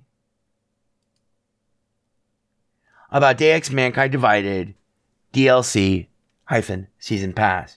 By the way, user reviews, very negative, 161 reviews. About this content, the DX Mankind Divided Season Pass, which is composed of narrative downloadable DLCs, just says DLCs, downloadable content, so composed of narrative downloadable contents and in-game items, is loaded with content that will help to further flesh out the lore of the DayX universe. Here is what it contains. By the way, if you don't get a really nasty sinking feeling that someone is trying to, conceal or withhold something from you by that initial product description paragraph as they try to sell you a game, then you obviously need to go to www.steam.com I will destroy the world so I can rule the moon alone.com. Click on the Bitcoin link and send me as much Bitcoin as you can possibly send to that address as often as you possibly can. And I guarantee you that once you meet the, secret. No, it's not a secret. I mean, we have no secrets. Once you meet certain criteria in our donation process, we will elevate you to our premier tier of people who have sent us Bitcoins. And until you're there, obviously we can't have, being a member of the premier tier has its privileges. So send us as much Bitcoin as often as you can. www.iwilldestroytheworldsoicanrulethemoonalone.com. Click on the Bitcoin link. Click on the Give Us Bitcoin link. It goes to me via, the charitable efforts of our partner corporations and charities. I Will Destroy the World So I Can Rule the Moon Alone.com is not a front or a financial enterprise, masquerading as some sort of, blah. It's actually a, it's more or less a political action committee, kind of, although it doesn't endorse any specific candidate. It is trying to spread the word. It's a public awareness and education charity, actually. It's 501c3. So all your donations to that are, because we're trying to educate people about that. They're trying to educate people about their plan, which they clearly go through and outline. And I think, they've done a bang up job of organizing and, helping to spread the word about, their message. So I'm going to read this again, so we're all clear, because I'm not joking now. And by the way, feel free to send me Bitcoin via the exact steps I just told you. Until your credit, until no one will any longer extend you any form of credit. Like, as in, like, Goodfellas, like, after you've burned down your house to collect the insurance money and then convert that into Bitcoin, and you can no longer get another line of credit in terms of card, loan sharking, pawn, organ, selling of your own organs, et cetera, et cetera, et cetera. If you convert all that money into Bitcoin, I promise you, you will be premier tier. I can't really talk about that. It's the end of those jokes, but seriously, go send me all your Bitcoin. Go convert all your money into Bitcoin and send it all those Bitcoins to the address and follow those instructions. And, you will have my prayers on a personal basis for a long and happy life, so you might be able to live to see the fulfillment of the moon plan. So, I'm going to read this again. No joking, blah. The Deus Ex Mankind Divided Season Pass, which is composed of N narrative DLC S, lowercase s, which is composed of narrative download contents. That's like multiple units of something that is not a unit. Of a description of narrative, which is not a description of what that unit... Anyway, could we possibly obfuscate this and make it more vague to avoid the obvious potential for hundreds of lawsuits and then eventually a class action lawsuit against us? I don't think so. I think our marketing and legal department did a bang-up job of collaborating on especially... that the clause that's contained after that , which is composed of narrative DLCs and in-game items, is loaded with content that will help to further flesh out the lore of the Deus Ex universe, period. Here is what it contains. So here we go. Here are the details. Bullet point list. HTML style. 2 new story DLCs. System Rift and A Criminal Past. Those were not included in my... I had to pay separately for System Rift. And I didn't buy System Rift and then get the Season Pass. It's a possibility that happened. I'm almost 1,000% positive, which is generally when you're wrong. But I'm pretty sure I paid scrupulous attention to this. I could be wrong. But anyway, it includes 2 new story DLCs. System Rift and A Criminal Past. The, quote, assault, end quote, tactical, end quote, PAX, which in PAX is not in quotes.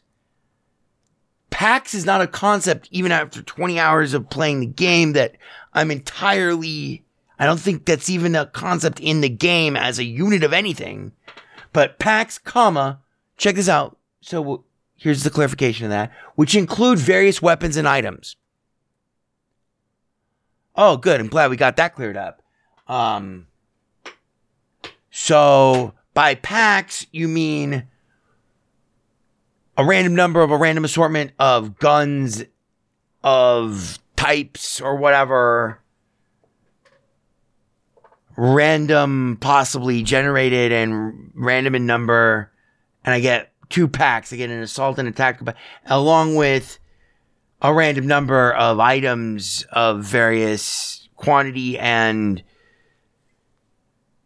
essentially random, universally random in disposition or utility. That sounds really like that sounds really dishonest, actually. But that's okay. There's more in the list. 4 Praxis kits. This is where you should your testicles should curl. Because when I said that, I've never said essential, because I don't know what is essential to being able to play what has been released as the full game of Deus Ex: Mankind Divided, because it's impossible to know what is there and what is missing, what is filled in by the glorious achievement of the season. We're not done with this list, but I need to highlight this. This is important.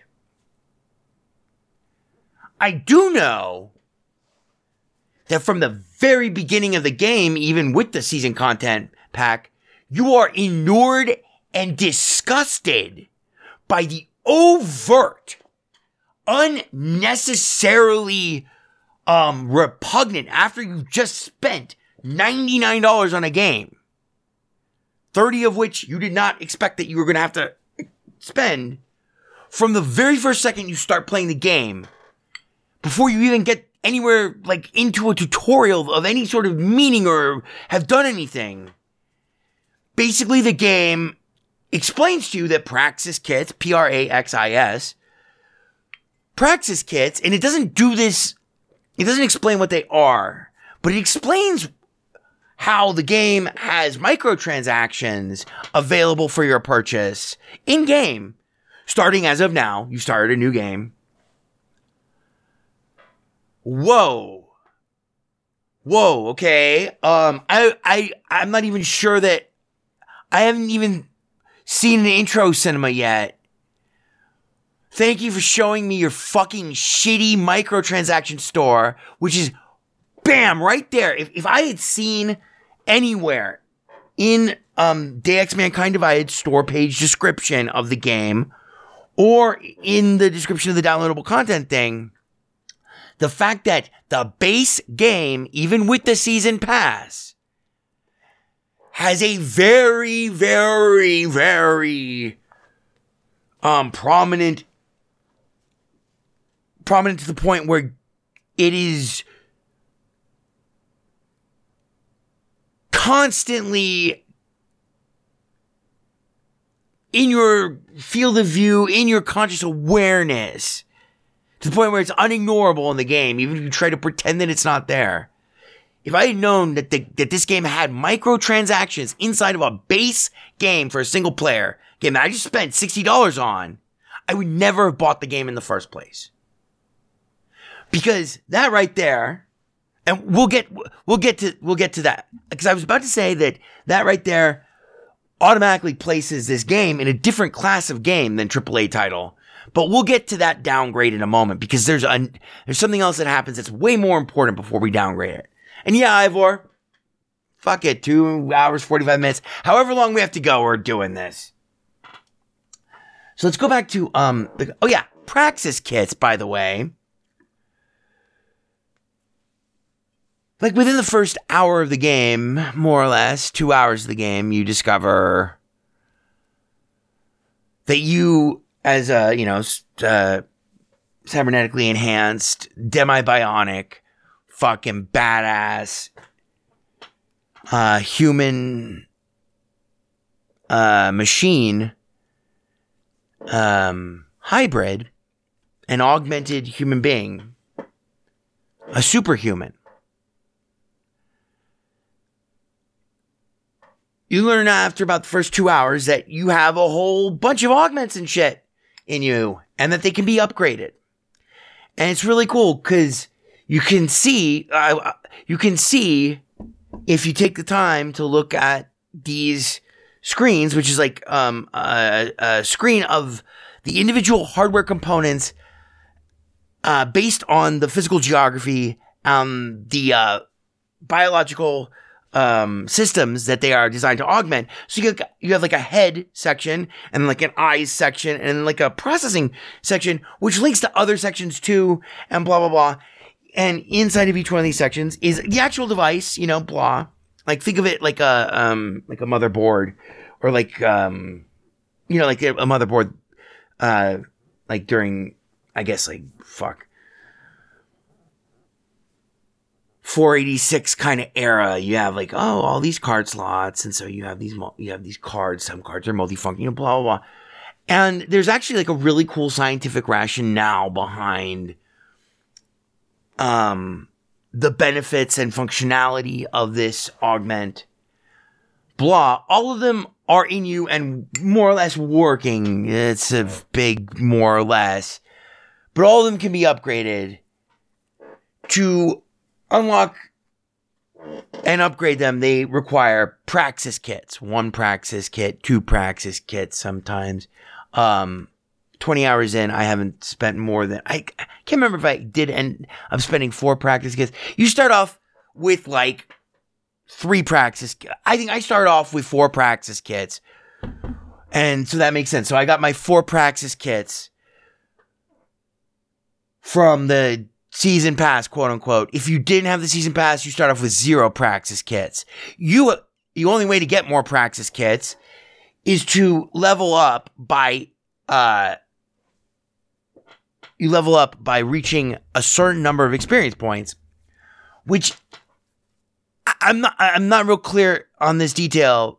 Even 22 hours in, I can't factually say if I remember this accurately or not, but I want to say that you level up every 5,000 experience points you get, regardless of your level. So like that doesn't have a curve to it. At least not one that I've experienced yet. I don't know my character's actual level, but the important thing about leveling up is that every time you level up, you get 1 more Praxis kit.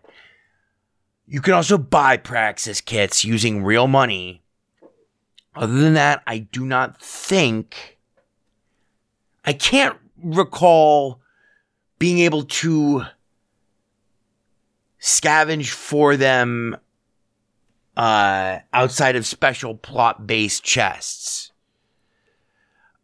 They are very scarce. They're so scarce that it takes you 20 hours before you realize how much of the game you are not getting to play by virtue of having all of these core functionalities require more Praxis kits to unlock, enable, and then upgrade. And the upgrades are levelable.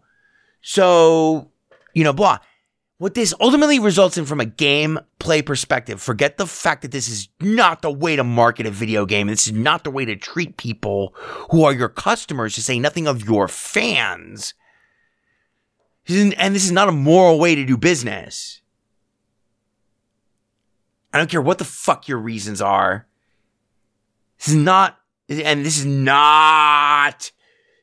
way forward in video gaming. But ultimately, what really sucks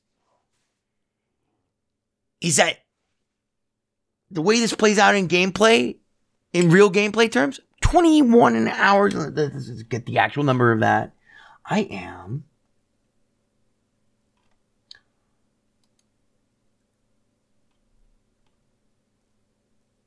21.1 hours into the game, and it took me about 19 and a half hours before it suddenly dawned on me that the way that they had designed this game, with this tacked on, and just really repugnant,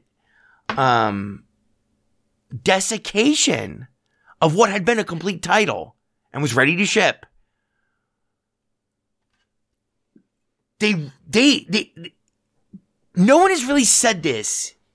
I've only skimmed, and I did them specifically for tonight when I looked for the reported budget of Deus Ex: Mankind Divided. I skimmed 2 reviews from sources that I've never looked at before, so they're more blogish, which is good, which means I just skimmed them a little bit.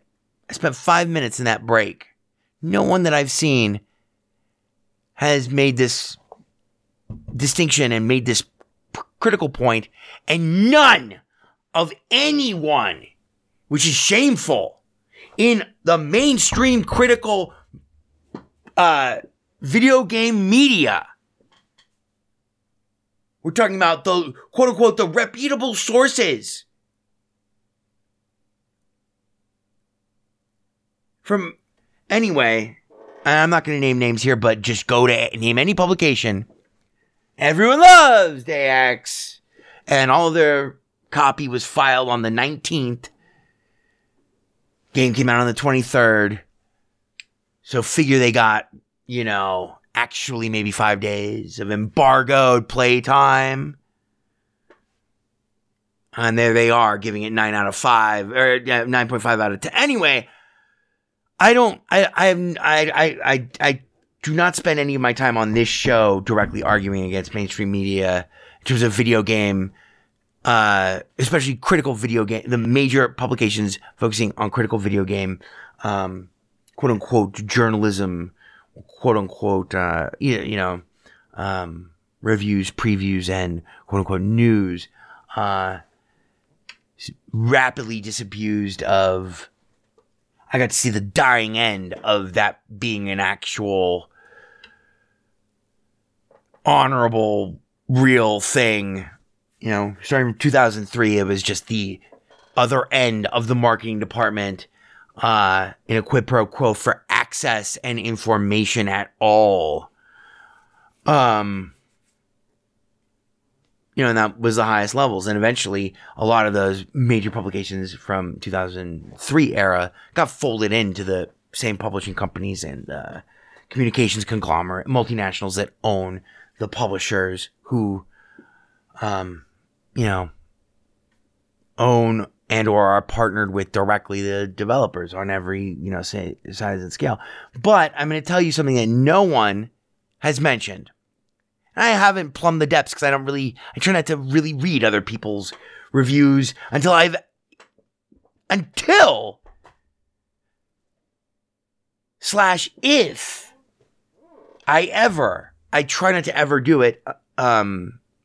at least until I've filed my final word on it and it's out there and it's been released. That's just me. And I'm crazy. Yeah, it's a one-man show. Well, two-man. You're right, Ivor, two-man. Ivor, you are an invaluable asset to this show. Once again, you're fucking fired. Forgot to fire you last 2 weeks. Bye, Ivor. Go fuck yourself. Yeah, I know. We're hitting 2 hours now. Suck a dick, Ivor. Why don't you go out to the corner and remind any passerby every 5 minutes that it's been 5 minutes, 2 hours plus 5 minutes, 2 hours plus 50. Yeah, go do that. That'll be good. One thing that no publication and no blogger, however independent or however ostensibly critically minded, and like I said, I have not plumbed the depths of the interwebs searching for this opinion because it's my opinion, but I did look at two pretty independent, felt pretty solid that these guys are, trying to tell me in an intelligent way, an honest and informed and articulate and well-articulated critical assessment of the game from a critical perspective. They did not look like idiots and they did not write like morons. And no one mentioned the real tragedy of Deus Ex: Mankind Divided is that by virtue of removing and making so scarce these fundamental units of upgrade that unlock and reveal vast new capabilities when taken to certain levels of the unlock. For instance, I really don't want to go into the details of this because it's just so depressing. But here's the problem. For instance, I'm just giving you a hypothetical. I'm making this up. Legs. Okay, so there'll be 4 different things you can upgrade in terms of legs. One of them is jumping motors. Okay, it's way more elegantly expressed than that. It has all this cool technical, stuff that makes it seem really real. Then you open jumping motors. Okay, well, if we improve this to level 1, we can expect this kind. We'll be able to jump marginally higher, and it'll cost marginally less. Can't really. I can't remember if you can see the vast improvements of what level 3 of that might be, but chances are level 3 might do something very special that is not immediately obvious of anything. And some of these abilities, these mods that are in your head and stuff, and their subsequent upgradable levels are deliciously effective, even at the lowest level, deliciously add huge amounts of possibilities and not just possibilities in an academic sense, but whole new way to get through the last, 20 minutes of gameplay. I'm going to reload a save from an hour ago and finally spend those practice points that I just did. And evidently, being able to be completely invisible for, 3 seconds longer and having a faster recharge rate gives me a margin of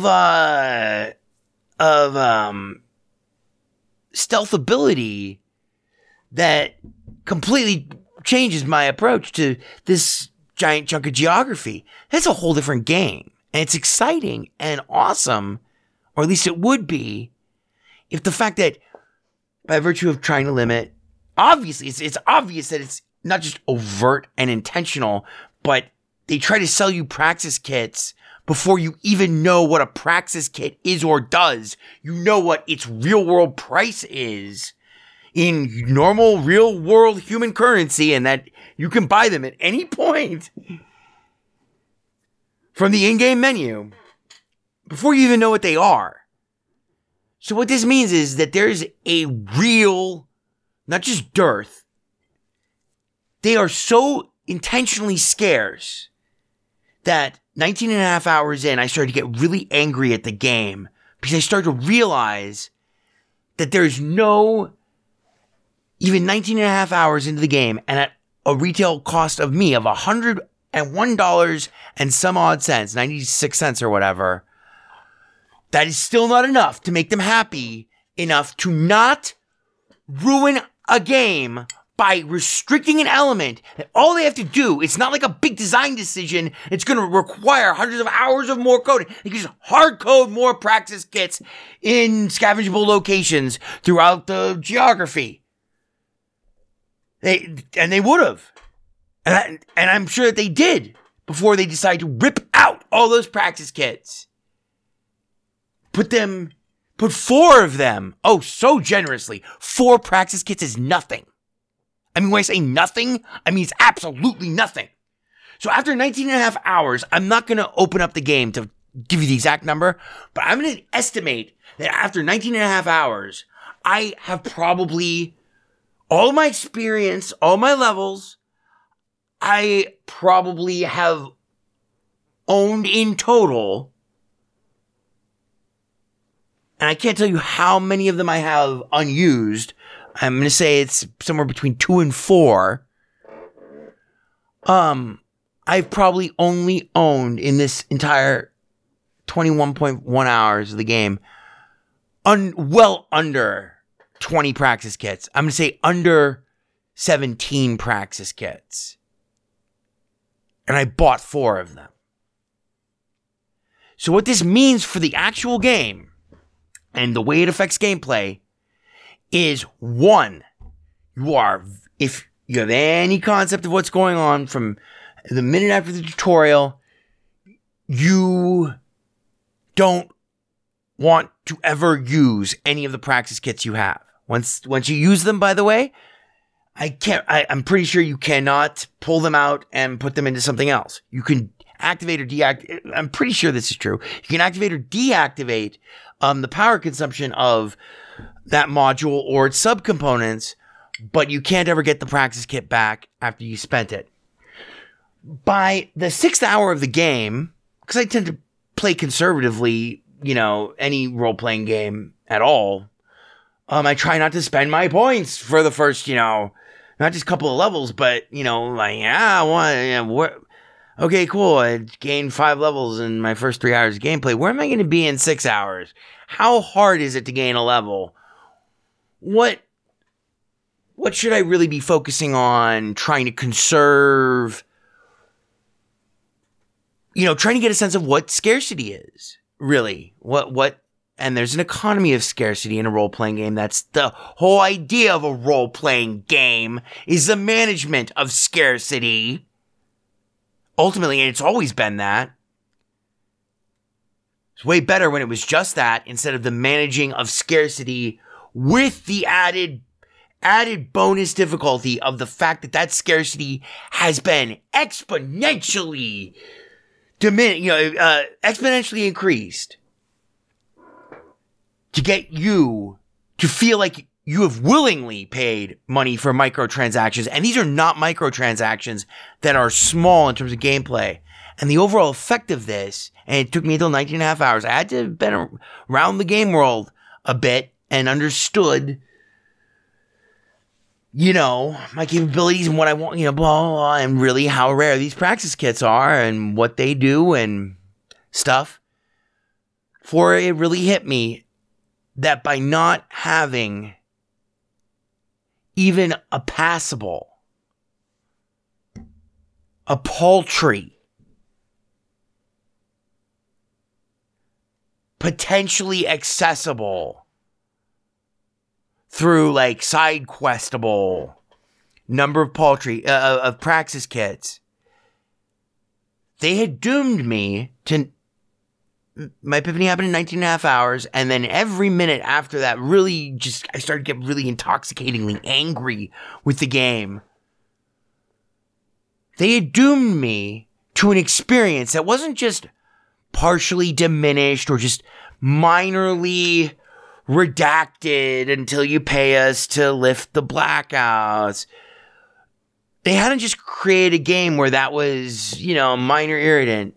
They had literally hobbled the core awesomeness of their own game and had made it inaccessible.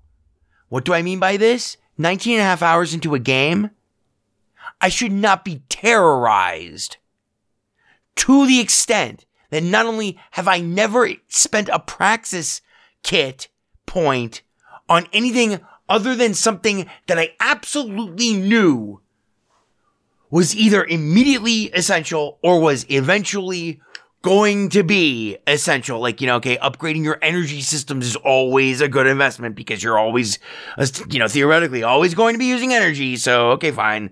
Let's up our recharge rate. It took me fucking 15 hours before I could bring myself to spend the practice points to make the first upgrades in my actual basic power shit. Those are anecdotal stories of the symptom of this. Critically and in macrocosm view of it, what they have effectively done to what was already a perfect game, and it's obviously a game that's still there, it's just being withheld. I mean, we're talking about fucking pixels.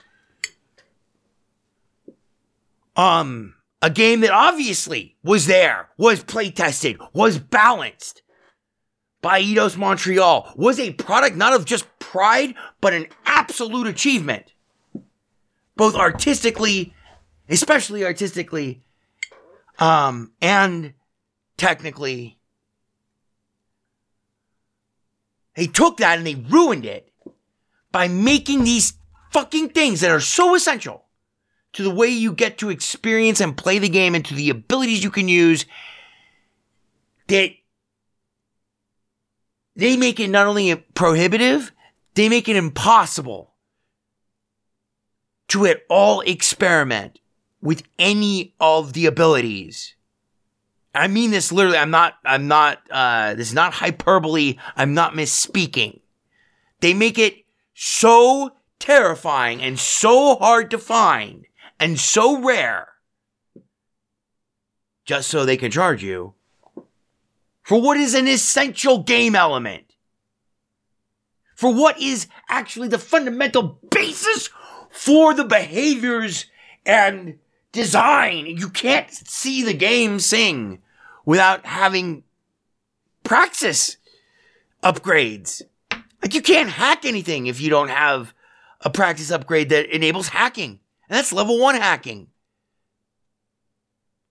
And that's a simple, easy to describe one. Forget movement ones. Forget speed ones. Forget being able to add... Being able to feel like, okay, I can upgrade, I got 5 practice points, blah, 5 spare practice points, and so maybe 2 of them, I feel comfortable enough to add to any non-essential system, like upgrading my weapons handling reflex thing. Okay, so I can aim fast. Oh, what about this whole holographic targeting and tagging system that ultimately to enable... which is cross-system, and ultimately to enable, it's hard to put together the skill tree and total up the entire number of praxis necessary to get all of those systems and all of the subsystems that are required. Oh yeah, that looks like a really essential game element that was supposed to be, like, available to you without spending anything from, like, the very beginning. Okay, yeah, I can, auto-target using my... ability to see through walls with a, a composite, 3-dimensional, it's what I see. It's not an overlay. So it appears to me in 3D real time, just as reality appears to me in 3D real time. But instead of it being, limited by my ability, I'm using heartbeat sensors, heat sensors, motion sensors, vibration sensors, and, audio, blah, so I hear someone talking, okay, fine. All of that gets composited so that I can see guys in the adjacent room through a huge, thick concrete wall. I can see them, and I can watch them move in real time. Use up a lot of energy, blah. So this holographic targeting thing, which is like another aspect of that system. That system is like 7 praxis points. If you, it's something like that. It's very expensive and it's very complicated. And it's made up of all sorts of different little things that are necessary to enable. But when, it looks like once you enable the basics for having that real-time composite sensory feed access, then that actually kind of opens up not a new tier of upgrade, but it makes accessible a category of software technology and processing of that data that enables you to do other new things with it. Like, for instance, rapid target-based tracking without firing any projectile or any sort of, blob. Meaning if I'm, looking at, if I'm using my special see-through walls view or whatever, and it's upgraded enough, and I have, the thing upgraded enough, which is, all told, it's more practice points than I've ever had in the game. And I played the game for 21.1 hours, and this looks like one of the coolest things in the game. It doesn't look like, it does not look like functionality that was designed to be even unlocked at the middle of the game. It looks like fundamental core functionality of your cybernetic systems. It looks like the game was designed to have that built in from the very beginning at one or two practice points all told, and they're cool. One of the cool things that you could do if you ever had any practice points, ever, and never had any hope of getting them, is okay, so when you use your special, tactical, heightened sensory view, which is cool. It's a cool thing. I can't remember what it's called. It has a way cooler name, and it looks way cooler, and it works way cooler, and it uses energy in a realistic way. It's a big energy drain. So you have to make all these constant decisions. But guess what? The fact that there's no practice points means there's nothing to upgrade. And that means you don't even get to play a bare bones kind of experience of the game. Because, you use your special, tactical view thing, which also shows, circuit boards and control panels and highlights air ducts, in your room and in adjacent rooms and stuff, and tactical opportunities. Sometimes it notices little things that, it also helps you see items and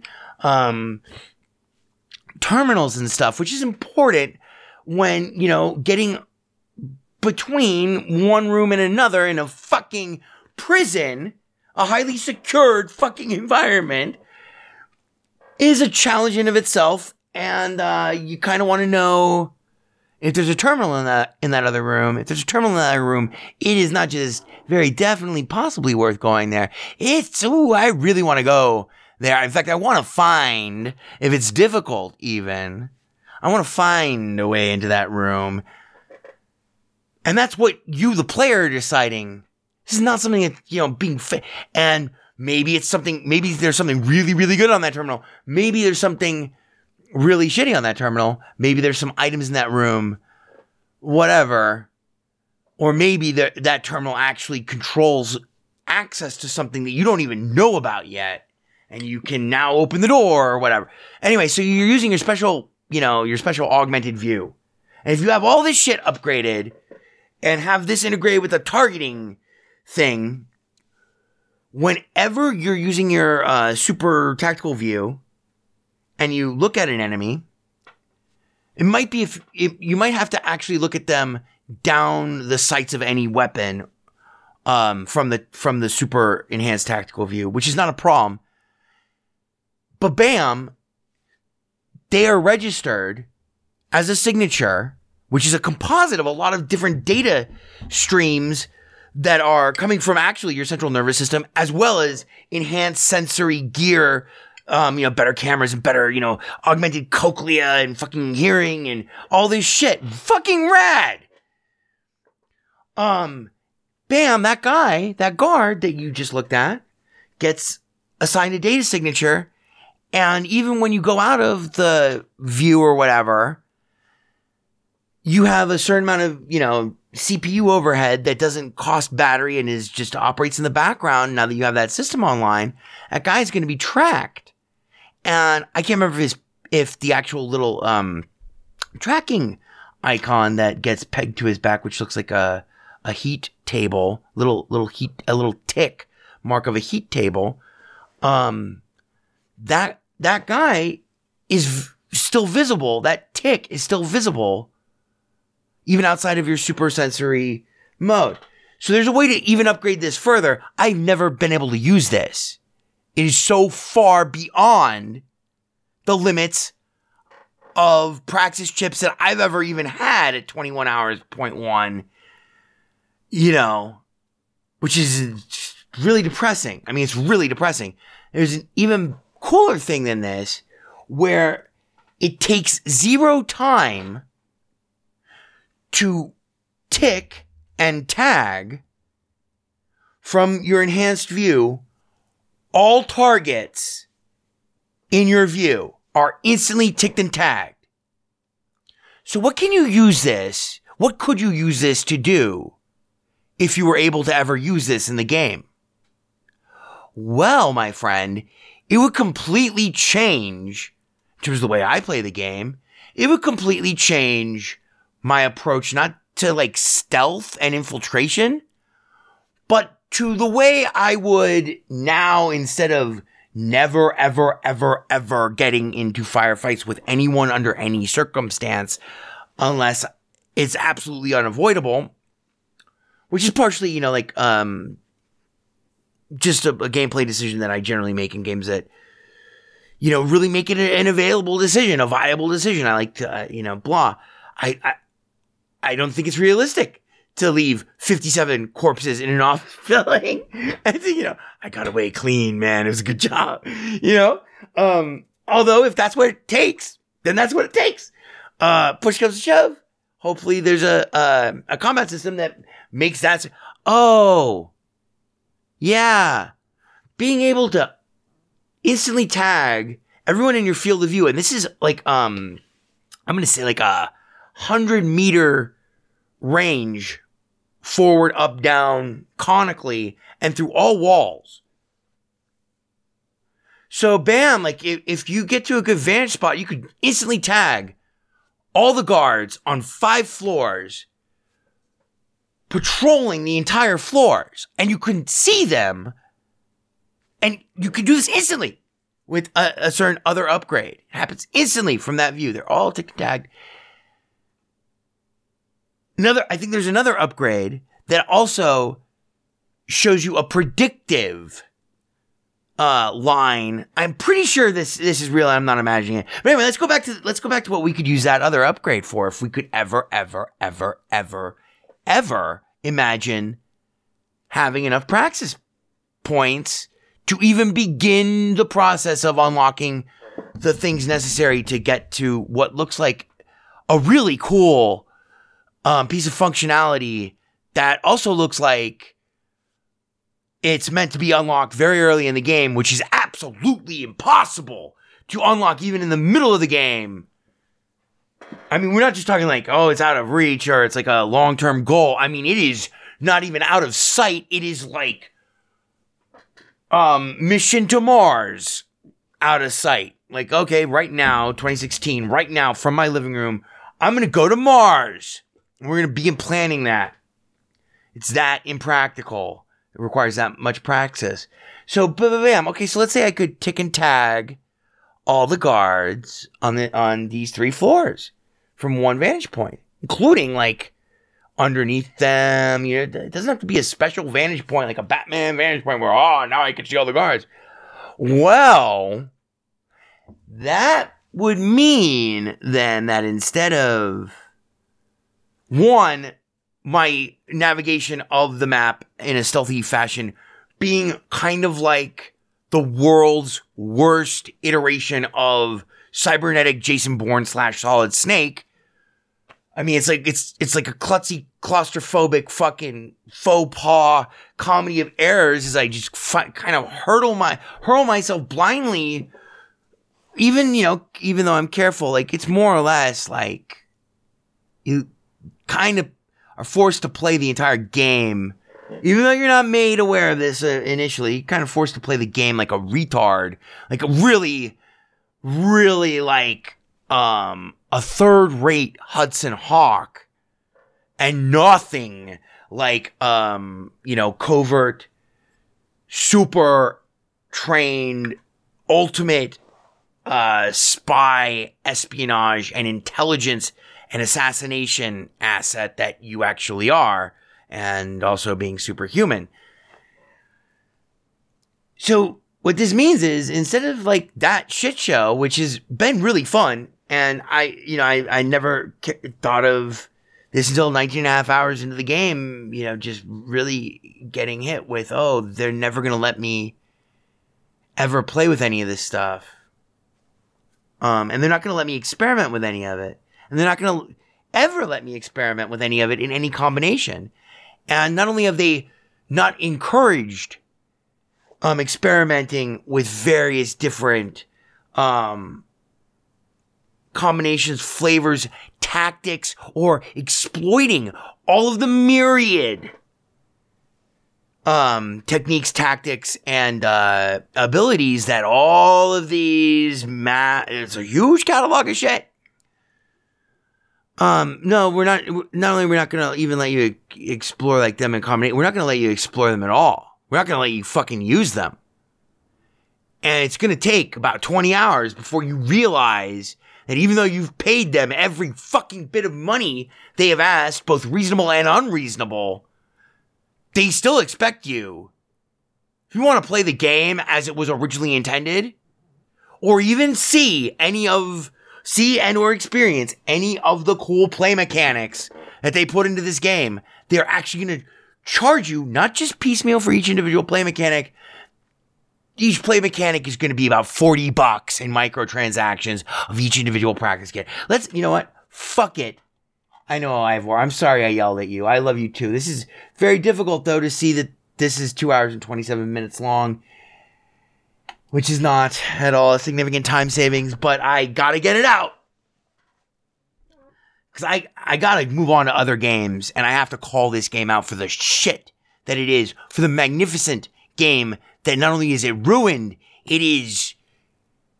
Not only is it prohibitively concealed beneath a layer of microtransactions or dishonest, hitting you up for this, you know, season pass thing. No, it is absolutely at full price, not the game, until you pay them. And the game is booting up. It takes a long time for the game to get started on my system. Most times it takes a long time, but after it loads up the first time, all my loads and individual stuff is lightning fast. It's a fantastically beautiful game. And it's wonderfully optimized. I get great frame rate from it. I'm just looking at this, I feel so sad because I'm telling you to never, ever buy this game, which is one of the best games I've ever played. So it's like,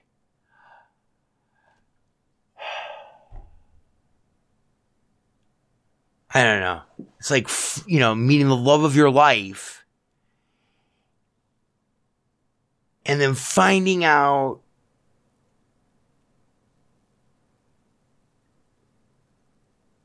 a cutting problem is too insignificant a comparison. Meet the love of your life and she's perfect in every way. But at night, to sate her own ridiculous, guilty conscience, which can only be quelled. And this is just like an innate, irrational, insane, guilty conscience for something that never happened, that she didn't do, but and it doesn't matter what she thinks it is this night or that night. And by the way, at night, you can't talk to her at all. She's not there. Sometimes during the day, she's not there as well, just full psychotic breaks with reality, but where she's in a reality that you can't even touch.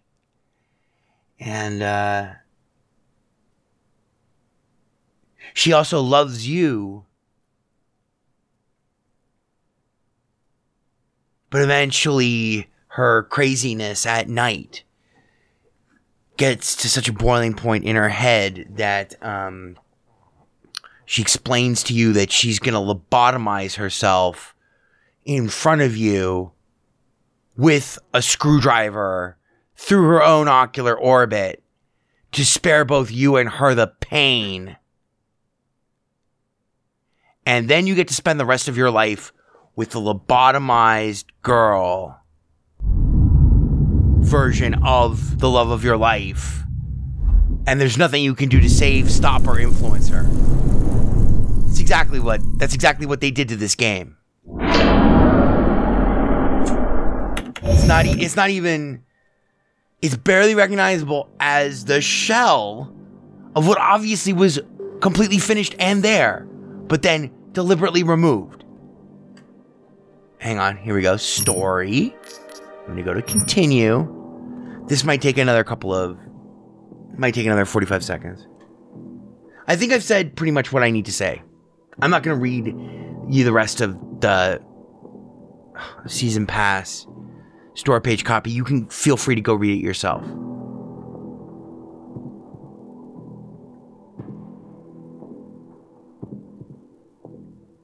And some would say that to actually review this game from a critical perspective, which no major outlet has done, to include these concerns that I've just spent, you know, better part of the last hour and 15 minutes, really not just pointing out or warning you about, but really describing their effect on the game. Some would say that because that's not part of the game, that's part of the pricing model, and that's part of the marketing, and that's not part of the game, it's unfair to include that in your critical. No, these are these don't just have consequences to the gameplay. These are not just significant. These considerations and stuff that they've done on the business side of the release have not just had really profound influences on the gameplay and the game overall. It's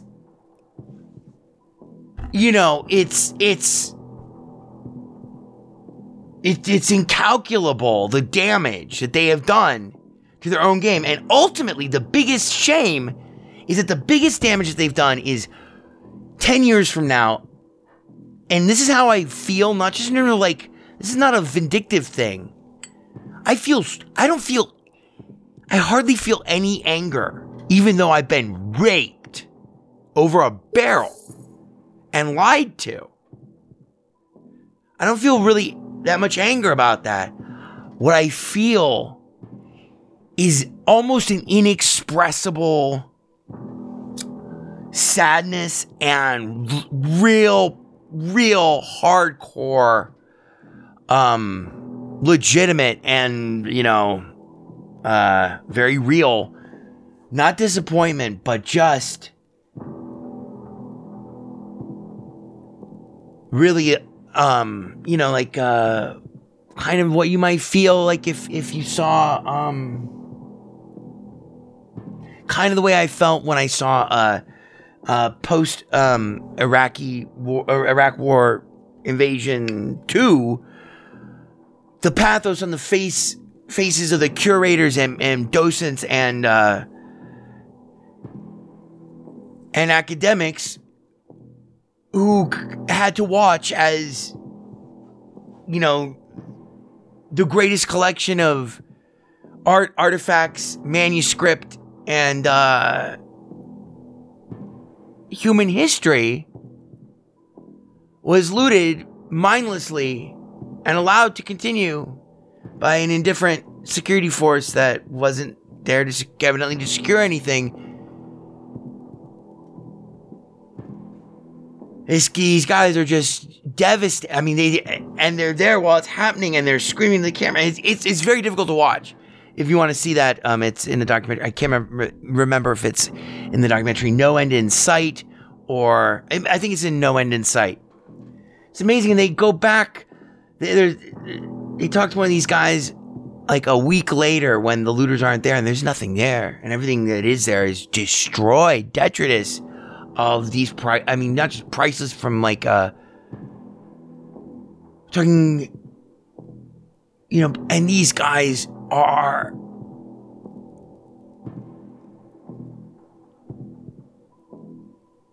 they have been damaged in a way from which they will never recover. They have suffered a loss which is inexpressible in its depth, even for them. That's kind of how I feel about Deus Ex: Mankind Divided.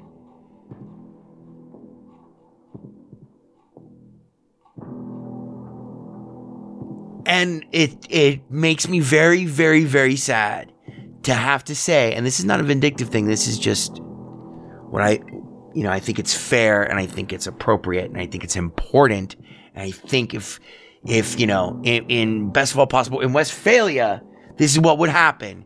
10 years from now, everyone will have forgotten everything about Deus Ex: Mankind Divided, including all of the shit that I just ranted at you about, but also including that the game had ever existed, except for one enduring element, which is not the thing that should be the enduring memory of this game, because this game actually is an achievement, an accomplishment, and a triumph in so many aspects that are so hard. And, I've been waiting for so many games, for so many years, to really pull it together on this caliber of pulling all of these very, very detail-oriented design elements to really give you an experience that feels authentic, your own. It's a game that is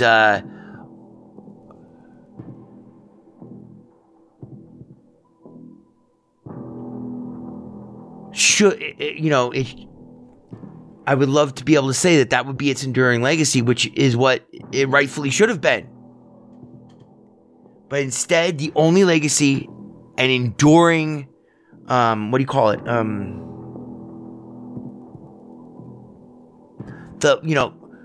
thing that should instantly jump to mind to any scholar of video game history 10 years from now, or anyone who's, making critical study or academic study of, the evolution of blah, blah, blah.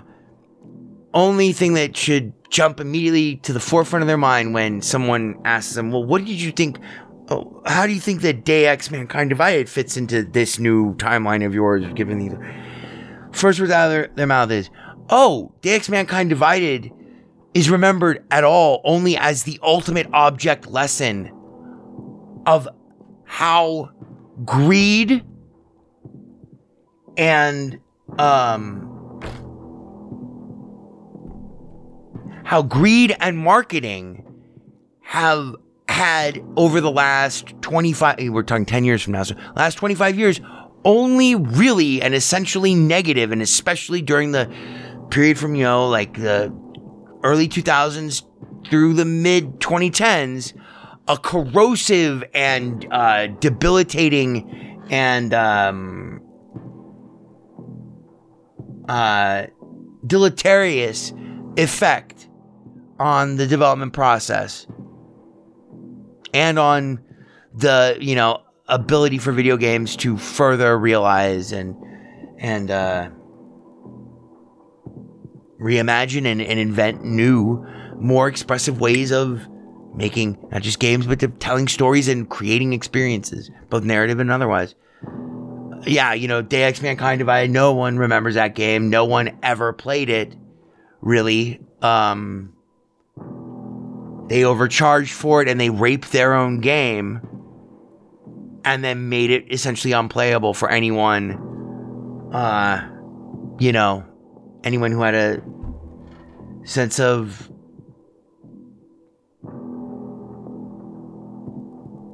how far they were willing to go morally in their own life, blah.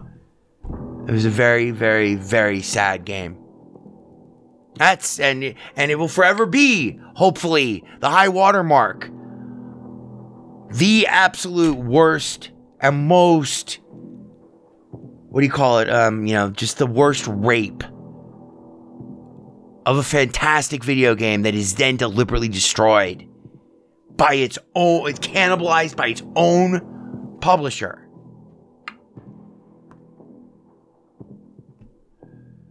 I never want to interview anyone behind this game, even from the developer side.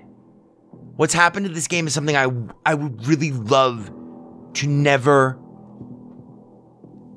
have had to do a 2 hour and 45 minute long episode of the show. Let's get a couple of things straight here. All right, let's take a look at our praxis. It's over here.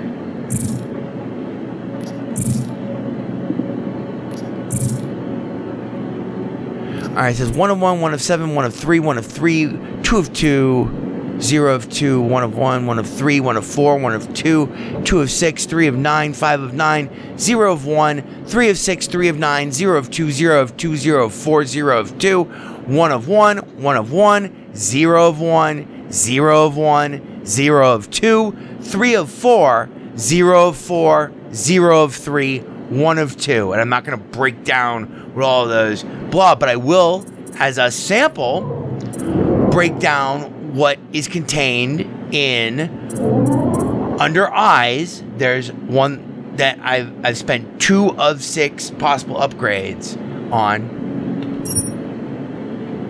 Underneath that 2 of 6, there's chaff. There's getting topographical details from my map. There's a range boost. Display target's field of view in radar. Noise feedback. See a visual representation of self-generated noises on the radar. Radar alarm timer. Projects the location of nearby walls and solid objects onto the radar. Chaff delays the explosion timer in nearby grenades, mines, and other explosives. These are aspects of the game that, by the way, I have one Praxis kit available. My next Praxis kit is, once I hit 5,500 experience points, I'm at 4,900 experience points currently. The total experience points that I've gained up until this time in the game is 65,900.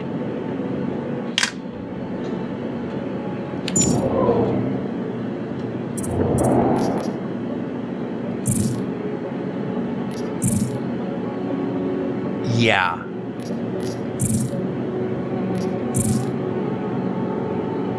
So, I think, the other thing I wanted to look at was how much, let's go to the shop. Oh, wow. All right. One Praxis kit, 99 cents. 5 Praxis kits, $3.99. 10 Praxis kits, $6.99. So we're talking about they destroyed their game and all of the cool functionality and capability of it from a gameplay perspective, and did so in a way that I feel is dishonest and, should be not just condemned, but it's really dishonest. It's not good for games, not good for gamers, not good for the industry either in the long run. But don't worry, that's neither here nor there. So they destroyed their game by making the rest of their game available in a thing that they're calling a season pass, which is actually just the rest of their single player game that they lied to you and that you just bought. And now you just bought that. Now they feel that they got their hooks in you. So it's a reverse extortion for half the price of the game that you thought that you already just bought. That was the complete game. Well, you can get the rest of that game for $30 extra. So we've ruined this game already. We made this game very difficult to like already with those marketing decisions. Oh yeah, and then we ripped out all of the game, and that's like the third layer of fuck you to this. And the ultimate insult is that the last and really most insufferable and deeply crippling and totally pointlessly restrictive layer of we're gonna make it impossible to get access to, these fundamental gameplay elements in the way that, you should normally get them in a well-balanced game. No, we're going to cripple the game. Then we're not going to, then we're going to charge you half the game again. And then even then, the game is still going to be so crippled that, you know, it's not going to be anything resembling the game that that even as you stare at it, you could just, you're like, oh yeah, all of this was here. And then they took it all out to charge me more for it. And then they charge me more for it and you don't get any of it back. And then the ultimate insult is at the final thing separating you from a much better game, even with this rapage. Much better game. Very simple to do. Fine, you just took $101 out of me. Fine. You don't have to give me everything. At all, even. But just make it, like, possible to upgrade something so I can experiment with it before 20 hours in the game. You know, give me some fucking practice cards while you balance your fucking game. But not only, and that would be the simplest change on earth. No, they don't do that. They keep it just as fucked. It's not just crippled. They took the great game that they obviously had finished, and they ripped it apart and broke it, and gave you the broken pieces for you to cry over. As you marveled at what a beautiful glass crystal music box with such fine mechanisms as must have been at some point. And they did that so they could sit there and laugh at you and your agony. And the final insult, the ultimate insult, is that they did not ameliorate that final token layer. Okay, fine. We'll balance it. We'll balance it out a little bit for people who pay us $101. They do that for an additional, just, and I'm just eyeballing it from what I just looked at. 10 practice kits is $6.99. I'm going to say there were like, what, 7 lines on that? Probably on average. Of those 7 lines, there were probably an average of 4 categories. That's 28. So of those 28 categories, I'm going to say that there were, on average, 2 practice points that I needed to spend. So 28, so that's 4, that's 56. That's 56 practice points. 10 practice kits is $6.99. So barely for $50 more, you're going to release this game, call it a finished piece of software, charge full price for it.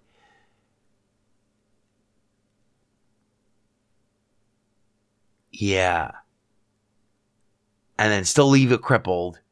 Not for the potential to, over the course of the technically relevant market lifespan of the game, you know, maybe 24 months to 10 years, possibly. You know, it was a fantastic game till they did all this stuff to it to ruin it. Would have been a timeless classic, and I say that with, I mean, should read the reviews. It's just the review that I wrote. It's absolutely just. You know, my opening paragraph was, Deus Ex: Mankind Divided is one of the greatest and most magnificent video games I've ever played, period. Its luminous brilliance in the way it uses the medium of the video game to tell a story that is experienced by the player in the form of the player's own experience, as opposed to the way a traditional story that's told to someone simply is a, quote, story that was told to person X, and is almost almost unparalleled in all of my now nearly 3 decades of involvement in the industry of video gaming. So when I say they ruined something very special here, they ruined something very, very special.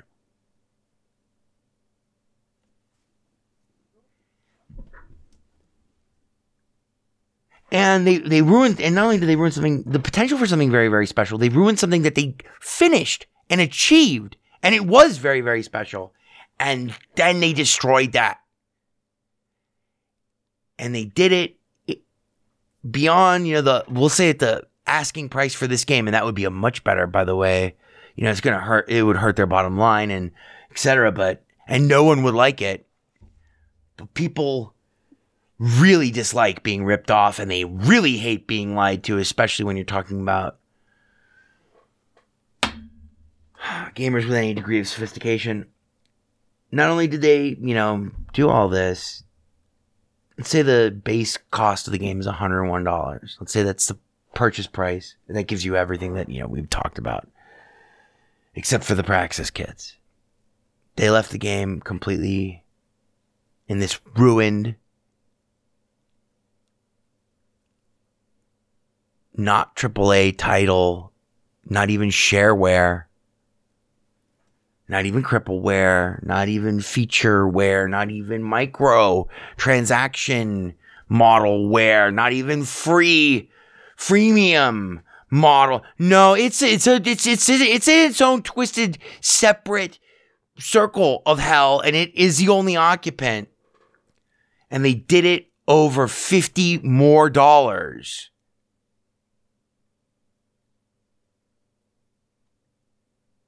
Per unit sold, not guaranteed, but then they had to cripple it so hard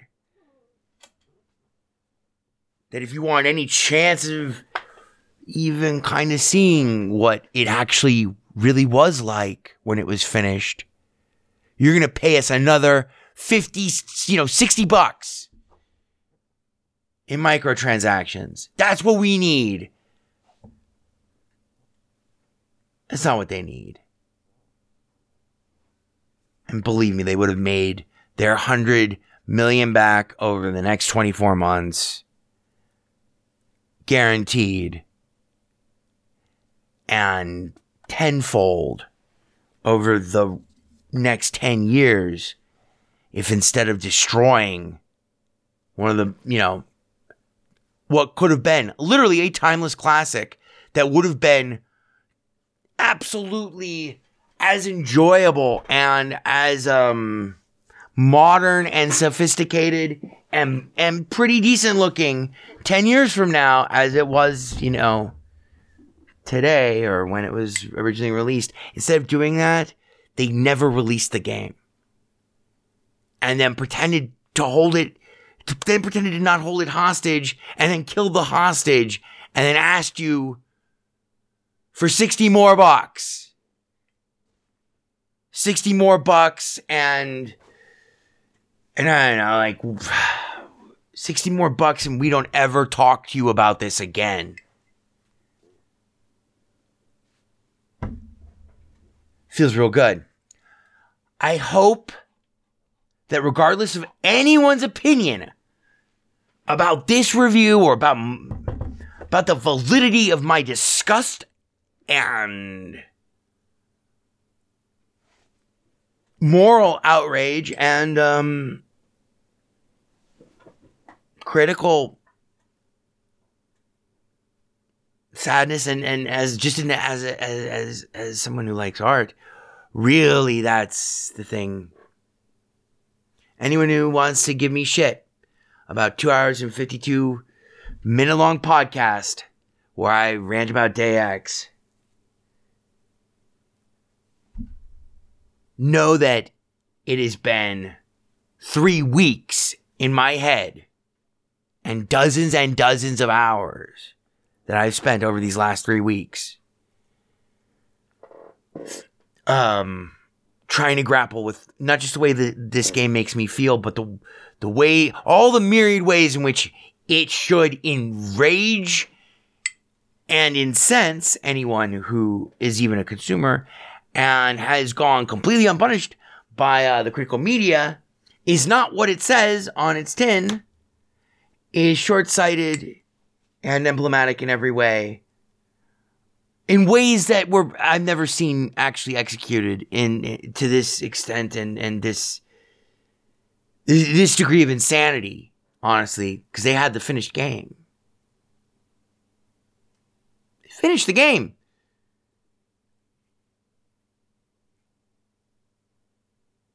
And it was magnificent, and it was everything and more than what their wildest dreams of making a fantastic piece of art and a fantastically exciting play experience and a fantastically exciting story and a fantastically well acted and fantastically rendered and fantastically level design, fantastic every aspect of it, far exceeded and combined into one solid form, finished, straight and pure,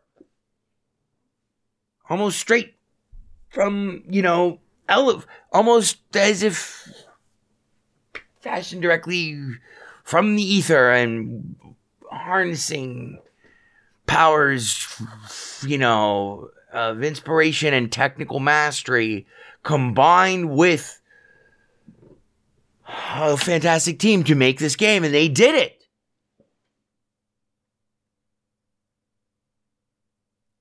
And that is not the game.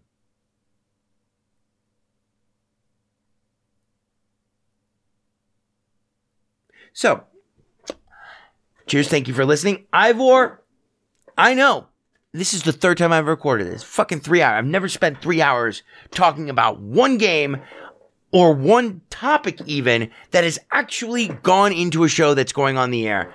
It's why we're late. And it's a game that I absolutely beg you to not go buy, to not buy at all, to not review, to discourage your friends from buying it. Because buying it is to celebrate the destruction of something that was awesome.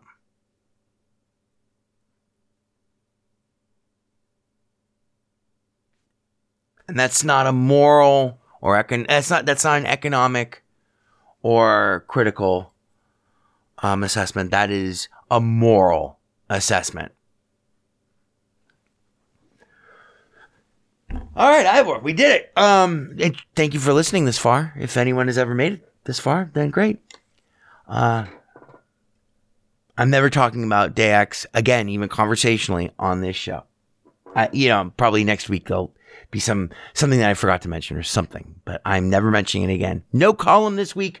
Column will be back next week. We have two awesome episodes coming up over the next 2 weeks that will be they will be actually very special episodes because they're holiday episodes, and for once, this, in our third year, finally, the end of December has coincided magically with, unlike last year, which was just like an endless onslaught of sales, it seems like right now, maybe we're not going to get crushed like that again.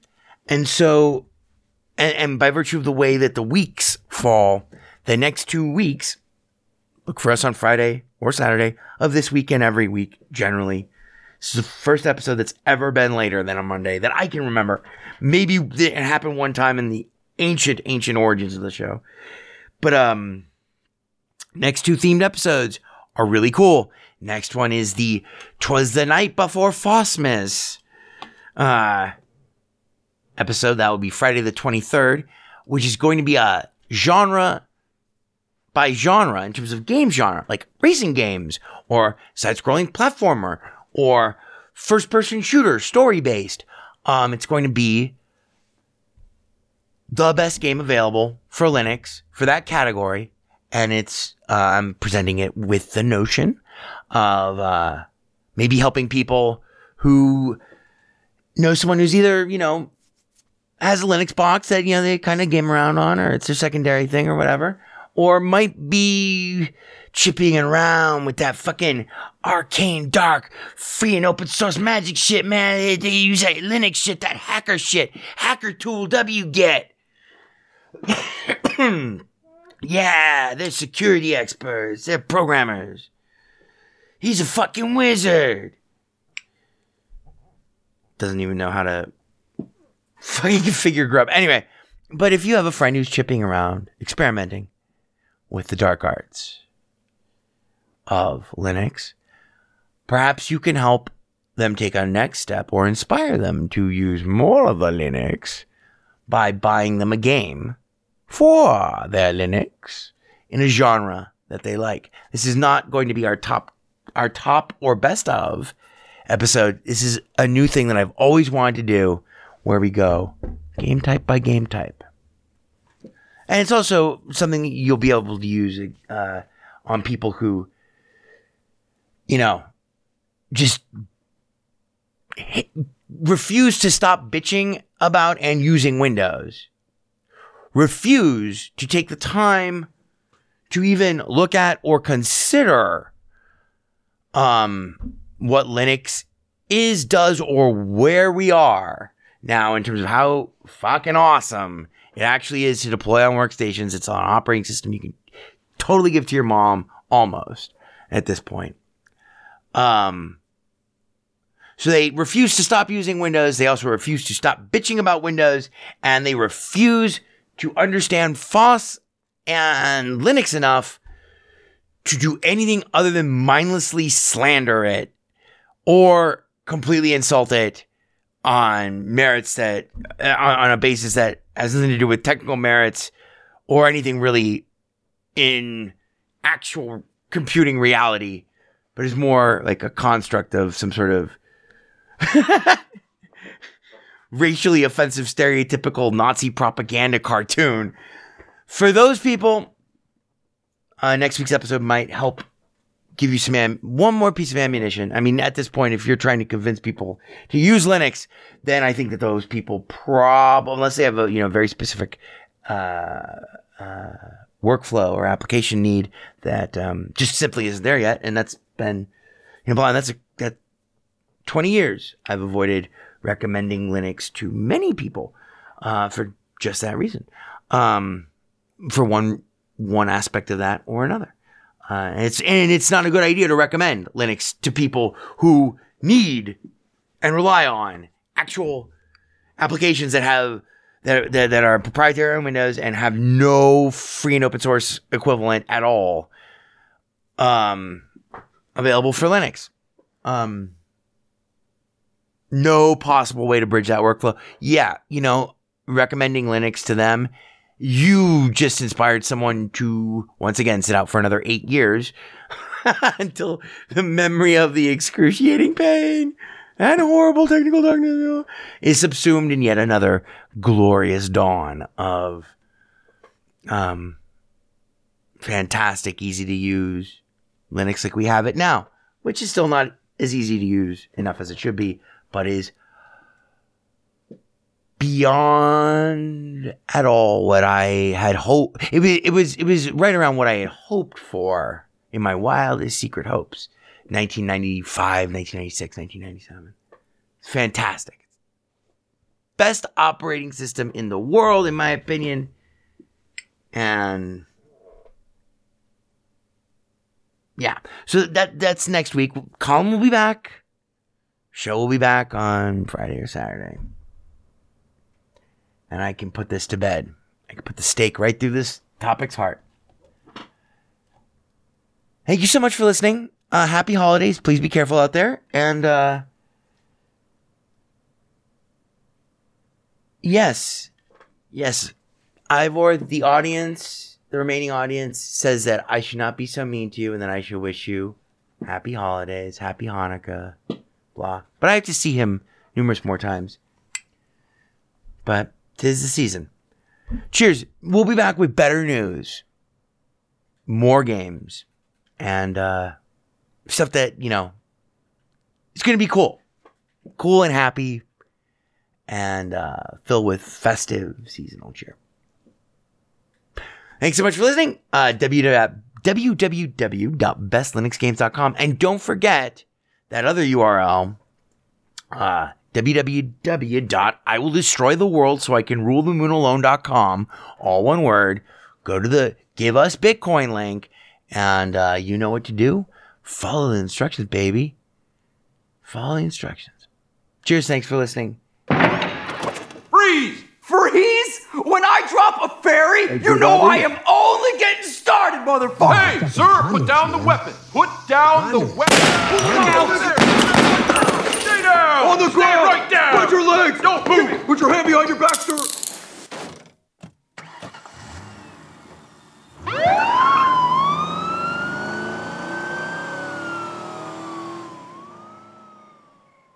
until someone wins.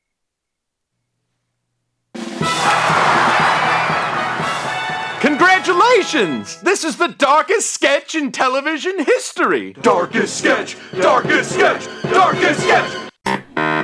There is no Windows version of weaponized chess. Boy, this is fucking ponderous, man. Ponderous, fucking ponderous. It only runs on Linux. It's not a problem. You alienated part of America. I alienated crazy people. I like it very much. It is I, E.B. Farnham. You're becoming hysterical. I'm here. I'm there. I'm fucking everywhere. I'm the Eggman. The Best Linux Games podcast is brought to you by Blue Wizard is About to Die. Now available for the first time as an ebook on Amazon.com. To subscribe to the podcast using a Linux-based podcatcher like Podracer, or to see our YouTube gameplay videos, please visit www.bestlinuxgames.com. Also, join our Steam community group, Best Linux Games, friend Scoogie Sprite, and follow him on Twitter at VegasWriter. BLGP is also brought to you by the Radio Control Room Project. For details, please visit www.rcrproject.com or rfihc.com. Zig thanks you. For all great justice.